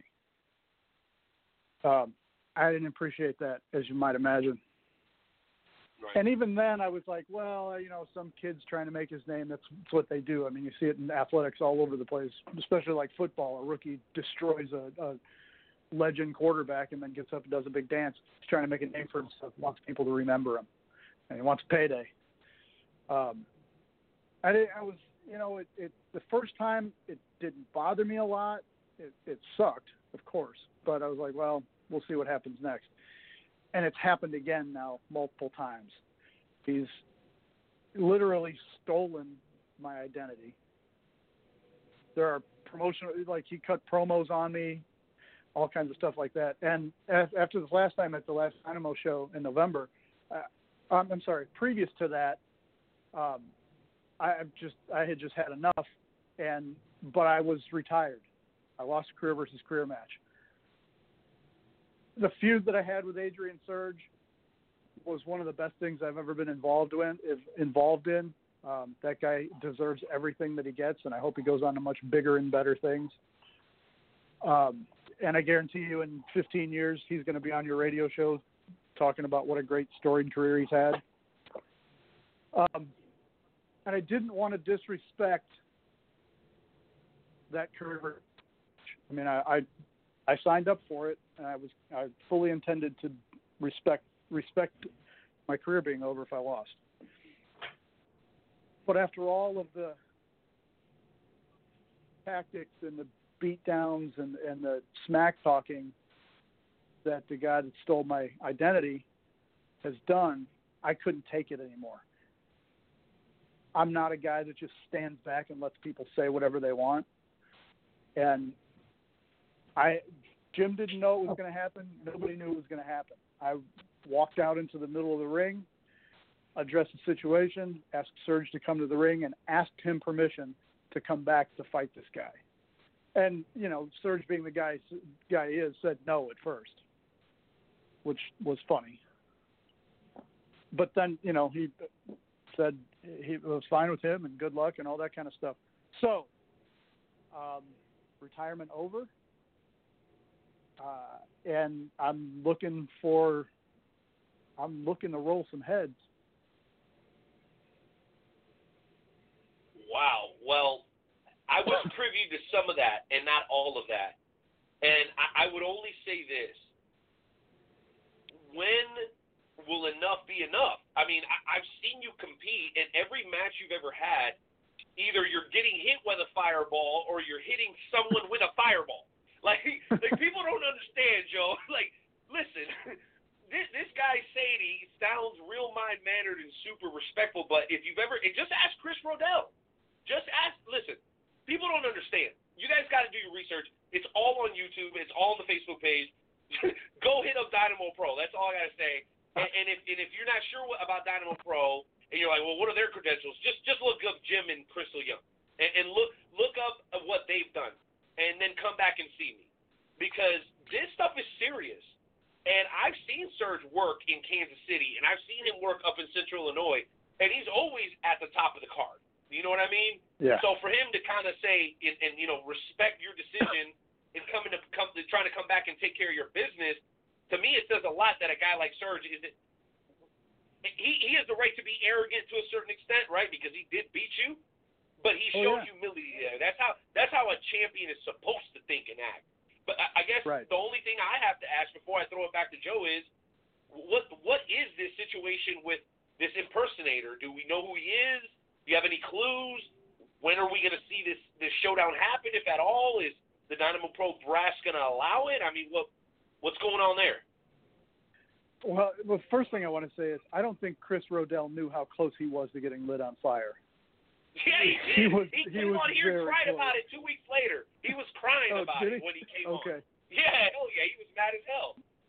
I brought him a present of a gas can one time at a at a, at a show, and I think that that uh, turned his head a little bit. I think he peed Um, himself. Um, do do I know who this person is? I do not. Um, he has been very scarce in the building. He has he comes in quickly, um, creates chaos, and runs out the door. I, I mean, it sounds real familiar to me because that's I kind of made a career out of that, causing chaos and then run away. Um, so he must have been really paying attention. But I have a couple of ideas who it is. Um, my intention is we will fight. And when I beat him, I will take that mask off, and everybody was going to find out who it is. Um, I will be at the Dynamo Heavy. show uh, this Saturday at Concordia Turners, and I intend to walk out to the ring and ask for or demand a match with him. Um, I don't know if, if he's listening or whatever, but if he is, I, I will just say, be there. Don't make me come find you. Damn, not, not sure how to follow that one up. So, so Joe, uh, why don't you jump back in here, man? I, I, I know when when I hear a man be serious about something, I know when to step out of the way and let a man feel how he has to feel. So, what what do you got for uh, Sadie Blaze here tonight, uh, Jonesy? I, I, I, I do. You have had the pleasure of sharing the ring with with the likes of uh, Lights Out Adrian Surge. Uh, what was it like facing Lights Out Adrian Surge?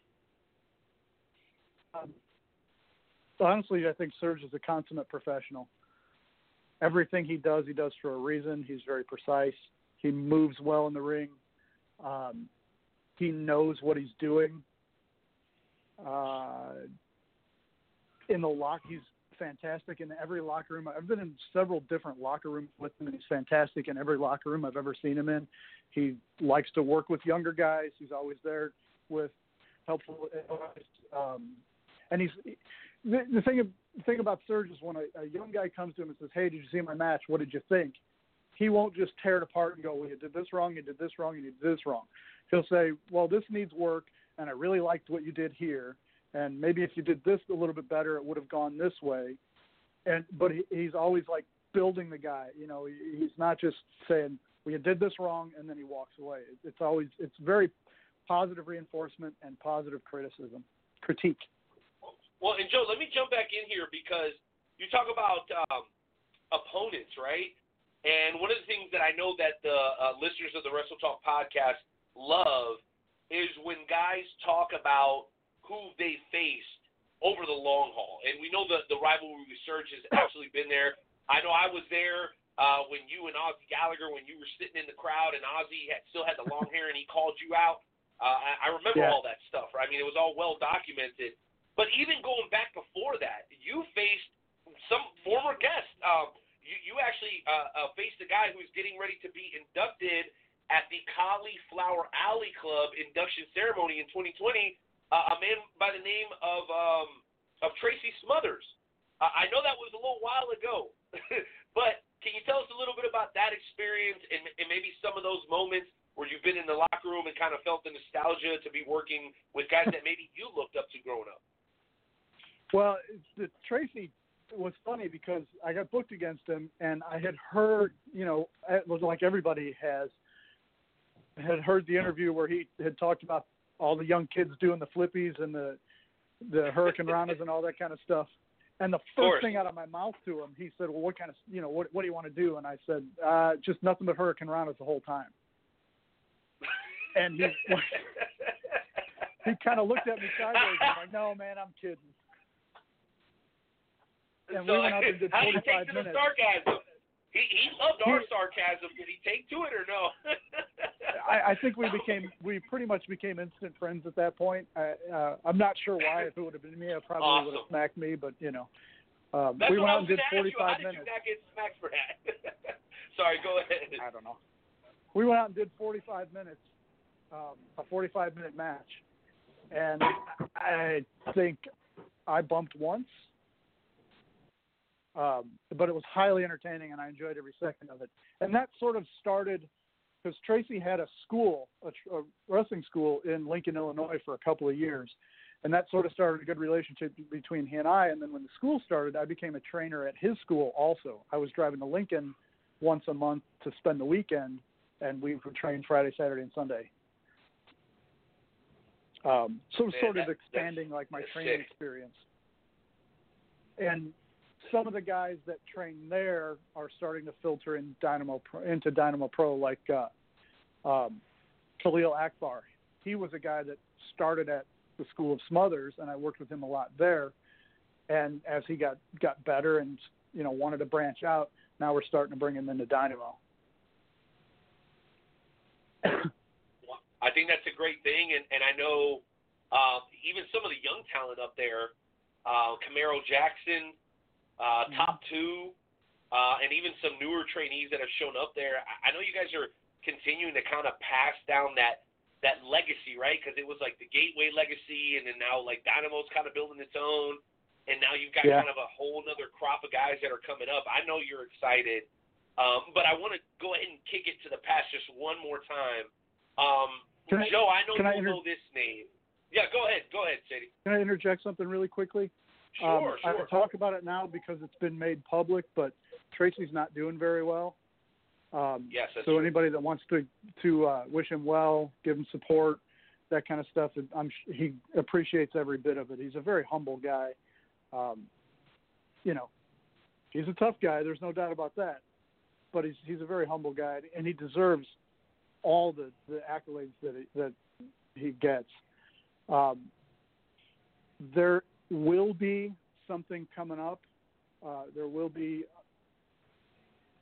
Can't say too much about it right now, but um, there are people behind the scenes together to put on something in Tracy's honor, and you know that ki- that type of thing. Um, like I said, I don't want to go into too many details, but it is being worked on. Well, if it has anything to do with like a benefit or anything like that, let me know um, because we can kind of mobilize the Wrestle Talk family and make sure the word gets out. Uh, because I think that'd be more than a worthy cause. Uh, we've talked to so many people, Joe, that have a Tracy Smothers story or call him, uh, uh, um, you know, OG or old time or whatever or old school, or whatever. Yep. Just kids it kind of like how you know Bob Evans going around the country and he's Uncle Bob. Tracy was like like Bob before Bob. Like he's been doing that in Indiana and in the Midwest and the South for so long. And and, and when you start getting into shows like this, Sadie, where we're not just talking about WWE and AEW the whole time, you start to hear Right.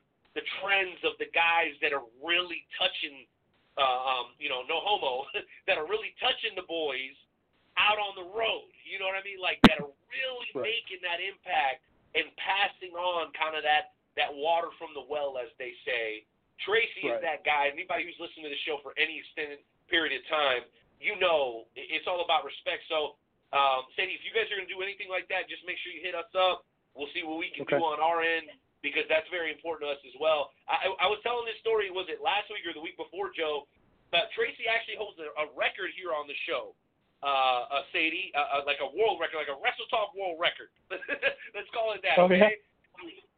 Go ahead. You want to hear it? You hear what it is? Yeah, yeah. What is it? All right, the the the uh, and, and we told it to John Cosper because John Cosper is writing a book about Tracy, right? Oh, so, right, he is, and that should be out by Cauliflower Alley 2020.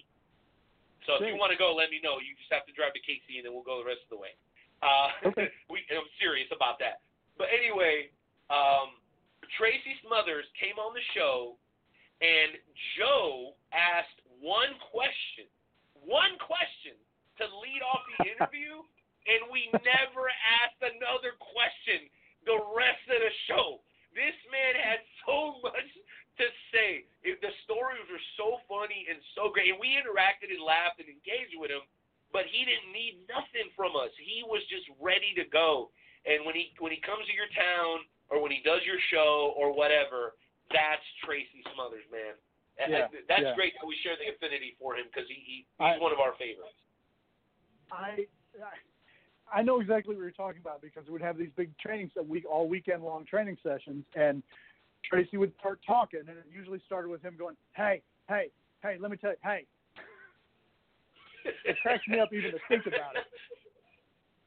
And he would start talking about, you know, this guy and that guy and being here and all you know, just telling stories and it would at first it was very uncomfortable for, for me at first because I was like, these stories are fantastic, but we're here to get ring time.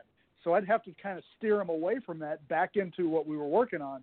You know, we'd be in the middle of teaching some drills or whatever, and he'd go off on a tangent about about New Jack or Steve Austin or something, right. and I got to like reel it back into no, we were working on arm drags. oh gosh. No, well that's that's very that sounds just like Tracy to us. So guys, remember he's being honored at the Cauliflower Alley Club in 2020. But you know when we're talking about giving flowers here, we, we got to make sure we put the focus focus I should say back on you, uh, Sadie. And, and the follow up question I had was you also faced a guy by the name of Joey Grunge. Uh, who's Yeah. somebody that I think a lot of guys are familiar with. Joe, I know you'll you'll be familiar with that name as well. Can you talk to us about you know the contrast of having your standard match, you know, like you have so many times, and then when you start facing guys like that, that uh, kind of know how to take it to another level. And I'm not talking about breaking light tubes and stuff like that, but you know, like there are competitors that just kind of work at another gear, and I think Joey's been known for that for a long time. Can you talk to us about your experience about working with him? Yeah, Joey's gear is stop hitting me so hard. That's what I think. I'm like, Jesus, you're gonna kill me. Um, I was actually at I was on the show when Joey had his first match in uh Joplin, Missouri. Um 19 years ago, something like that. I, I it's been a long time. He he came up with a promotion out in the Kansas City area who actually like guys like Sterling and Wyatt and guys like that all worked for this promotion when they were very young in the business. Um so I've known Jody Joey a long, Central long State? time. Um, no, it was uh, Steve Estes' company, but I can't remember what it was called. Um, I'll think of it after I hang up the phone. Well, I'll tell you, just real quick, and only three people will know what we're talking about. I actually have Central State's DVDs, like tapes. So Oh, really? when I come to St. Louis next time, dude, we're gonna have to hang out and pop some of these in. I think you'll really Yeah, enjoy it see some of because Dan. Walsh, Yeah. Dan Walsh is on some of them. I think like there are some sick matches on there. This was even before like Walsh was going out to Central States, like before Martin and all that stuff. oh, Um, even before that, wow. Yeah, and it, and and the company, he he was. I mean, we were running in in the arena in Joplin and doing really well. Um, All right. And pretty much, Pete Madden opened the door for me to go out there.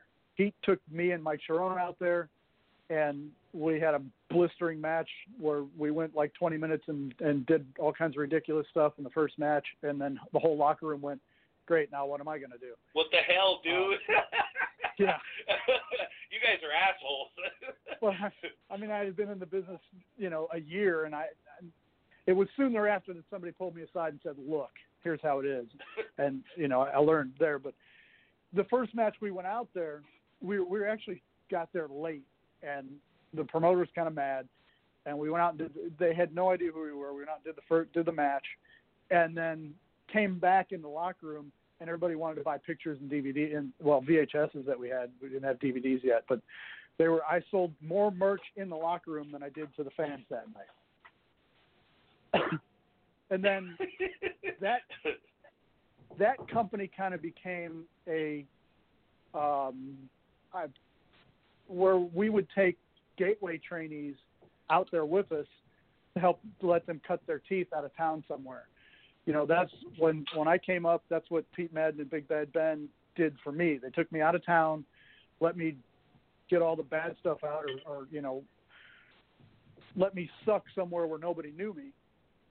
And then when I was ready, then they started booking me in St. Louis. So that's what I've always done with with our trainees. We always try and go somewhere else, and they get a match or a dark match or a battle royal or something like that. And we do that a few times, and then we come back and, and then we, we put them on the shows.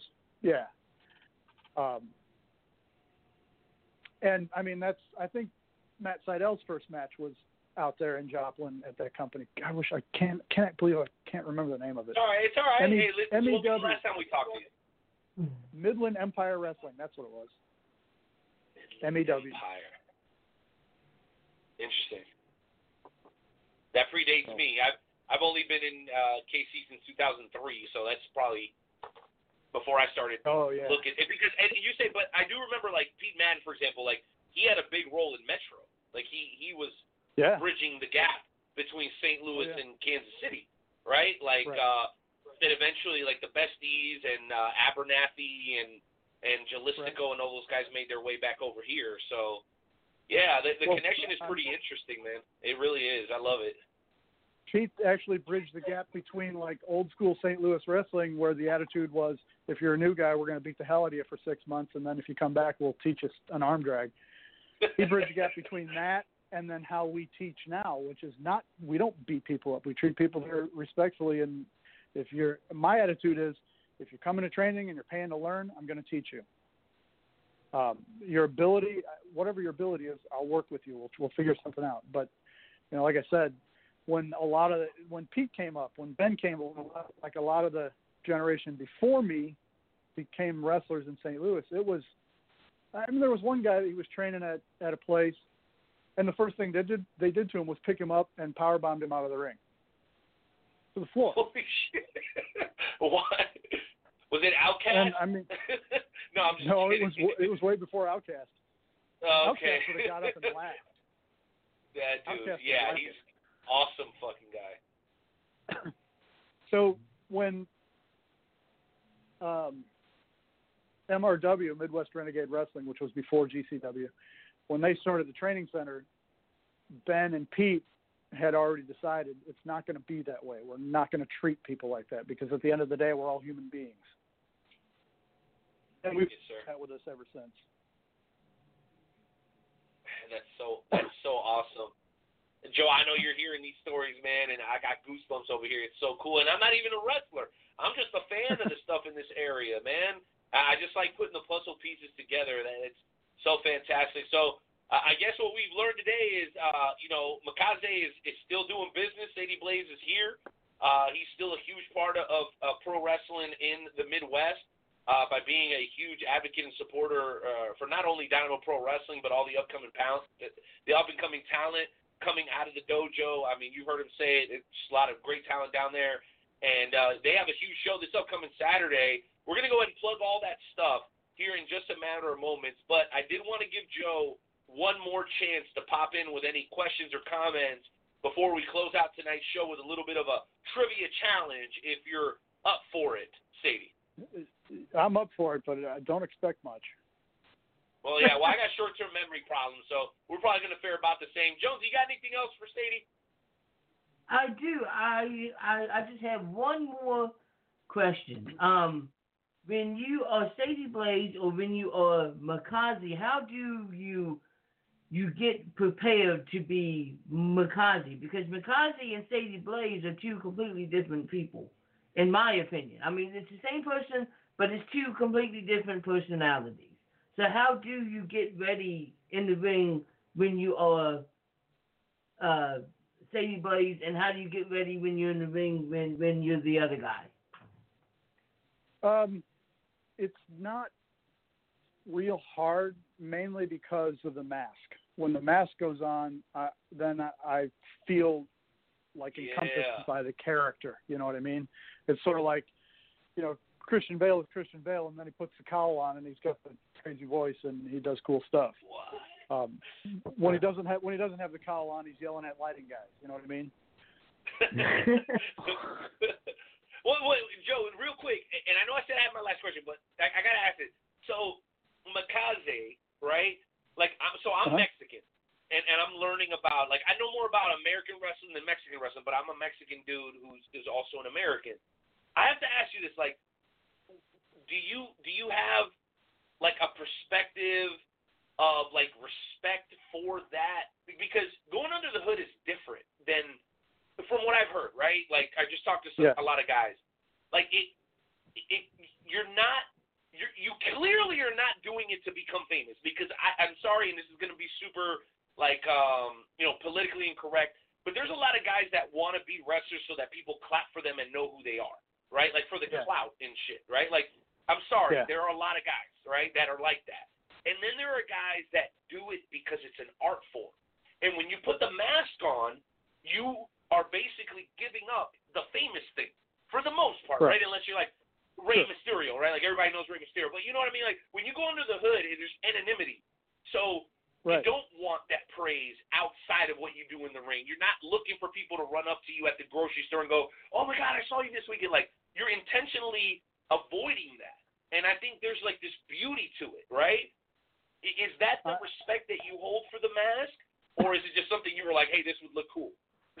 I know I oversold the first one, I know, right? But I'm just saying, I think that just speaking to you, I think maybe you are one of those guys that sees the honor in it, like the way of the sword or whatever. You know, is Yeah. there any truth to that?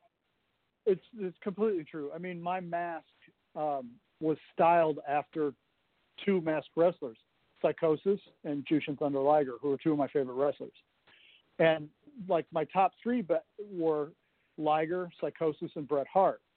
So the mask things things elements of the mask were stylized after those two, and then I did things in the ring after Bret Hart. You know, I used to use a sharpshooter as a finisher, and it was it was completely because of Bret Hart um, Hogan was my guy when I was a kid, but as I learned about wrestling and being a wrestler, those were the three guys that I really looked at as my influences. Um, and you know, I wore a mask for 20 years, and I consider it an honor that I did. And I've had it's sort of what stings about what's going on now. This guy did nothing No respect. yeah, No he, he respect. doesn't deserve any of it. You know what I mean? Um, and then you look at a masked wrestler like Delirious, who's one of the most talented wrestlers I've ever seen, and I'm and I'm including everybody I've ever seen in WWE, even if I bought a ticket. Delirious. yeah, try inter- try interviewing him. Can you imagine? I've tried. we we I've tried tried that to him in once, right, Joe? Yes. Joe, remember when we tried to interview Delirious? That was the craziest thing of all time. We would ask Well, him a question, and and and Yeah. literally his his response was. That was his response, and, and It was just so good. Oh my gosh. said, okay, and then we just kept going. Not I mean, time. That was he's awesome. the kind of guy you got you got to have a babel fish in your ear to figure out what he's saying. And if anybody gets that yeah. reference, we're going to be friends. Um, you know, Delirious trained at Gateway Championship Wrestling. He trained at GCW. And the thing I remember the most about him as a young trainee was no one in the building knew more about wrestling than, than Delirious. The guy is a walking encyclopedia of wrestling. Um, it's unreal the stuff that he retains. And I, and I mean, I'm not talking about, you know, some guys know everything about WCW and WWE. Delirious knows stuff about all the companies. He knows old guys. He knows Japan. He knows Smoky Mountain. He all that stuff. It, it's unreal. Well, I guess then it, it was an honor uh, uh, to interview Delirious, just like it's it's an honor to interview you, uh, Sadie.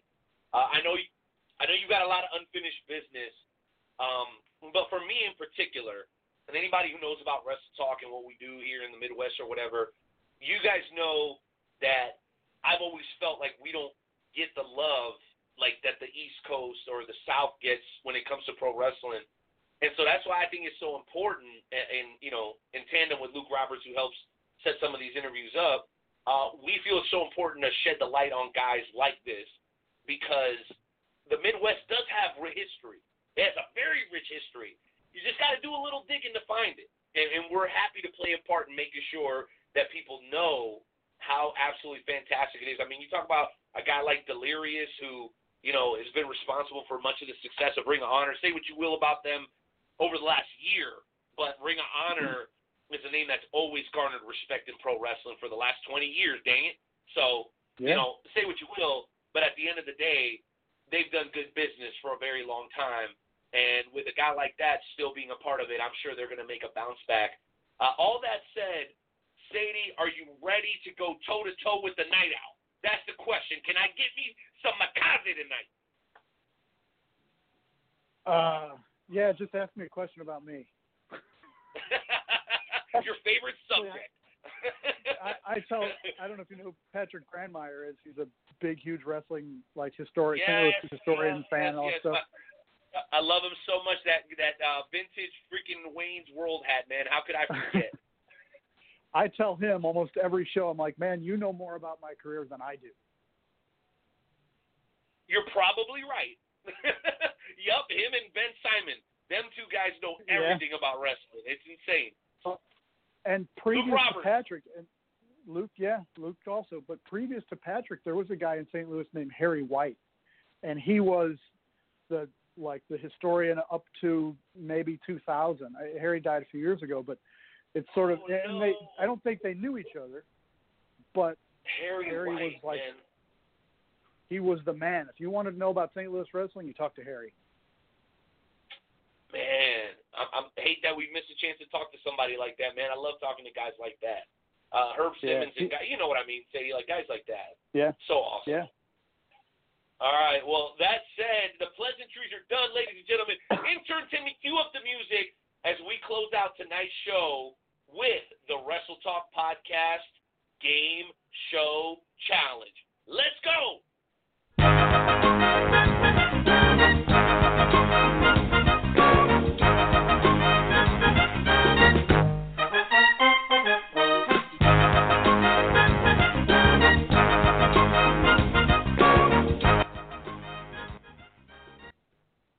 All right, ladies and gentlemen, welcome to this week's installment of the world famous Wrestle Talk Podcast Game Show Challenge. Tonight, our contestants are Stacey Blaze and the Wrestle Talk Podcast's own Renee Martinez. Tonight's contest will be the best two out of three falls. In a few moments, I will ask you three three questions about a particular professional wrestling topic. Whenever you think you know the answer to the question, just shout out your answer. And the first person to win two out of the three falls will win tonight's game show challenge. In honor and recognition of our guest, tonight's contest category is titled Famous Mass Professional Wrestlers. In a few, in, I will give you information on three famous mass wrestlers When you think you know I'm talking about, just shout out your answer. Once again, the first person to win two out of three falls will win tonight's game show challenge. For example, if I were to say, this match wrestler has competed around the world for nearly 30 years. In 1992, he debuted in AAA. In 1995, he moved on to have Rey Mysterio. match- Rey Mysterio would be correct. Renee would have gotten the point. Now that, that you both know how the game show challenge goes, are you gentlemen ready? I'm ready. All right. I'm ready. Let's go. Let's get to, let's get down to business. All right, question number one. This wrestler is often considered to be one of the greatest junior heavyweights in the history of professional wrestling in Japan. Jushin Thunder Liger. Liger. Jushin Thunder Liger is correct. The Knight Owl has gotten one point. The Knight Owl has one point. Sadie Blaze is not on the board yet. All right, question number two. This wrestler has competed around the world for over 32 years. In his career, he's won championships in All Japan, the NWA, New Japan Pro Wrestling, UWA, WWA, and WAR. A former holder of the J Crown, this man also held the WCW Cruiserweight and Television Championship. He is also known for his second rope moonshot, often called the Asai Moonsault. He has the last name of Dragon. Oh, Sasuke. Or Ultimo Dragon. Ultimo Dragon is correct. Sadie Blaze has gotten the point. He has tied it up. Uh oh. So this it comes all down to this question right here. This wrestler competed in professional wrestling for over 30 years. In 1972, he donned his traditional white mask with black trim and began competing in. No. He began competing in Georgia and Mid Atlantic territories, and one of the most unique stories in the history of professional wrestling. He was invited to the White House by Jimmy Carter, but was unable to see him due to refusing to take off his mask. His also his El wife Santo. is well known. No, his wife is well known in the professional wrestling business as being the creator of many of the extravagant robes of the Nature Boy. Uh, he has the name of Wrestling Number Two. Mr. Wrestling. Two. Mr. Wrestling number two, Sadie Blaze has won the Wrestle Talk Podcast Game Show Yes. Challenge. I was For this fun- close. For fun, we're just gonna ask this this this this this, this last question just for fun. Okay, this wrestler, this man's wrestler is one of the most well-known professional wrestlers in Mexico. He is known as El the man of 1,000 masks and has championships in all Japan. And Mascaras. Mascaras. Would have been would have been correct, but unfortunately, Renee, you were one question too late. So, Sadie Blaze has won the Wrestle Talk Podcast Game Show. Hey, hit Challenge. the metal. Hey, hey don't No, give him the regular victory music. Give Sadie No, Blaze the metal not. because I know that's what he likes. Let me get some metal. here is your music.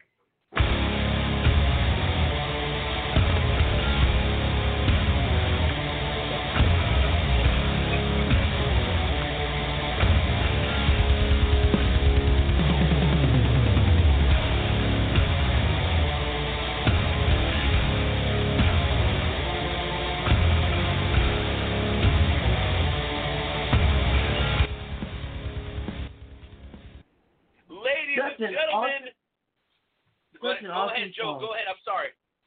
Uh, I was gonna say such a awesome, awesome, awesome song. If you don't like metal, there's something wrong with you.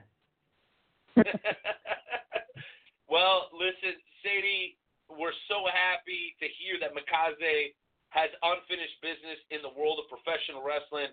Before you go, do us two quick favors.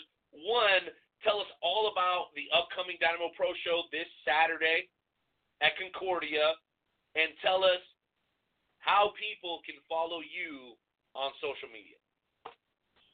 Um, this Saturday at Concordia Turners, the 28th of December. Doors are at 7, shows at 8.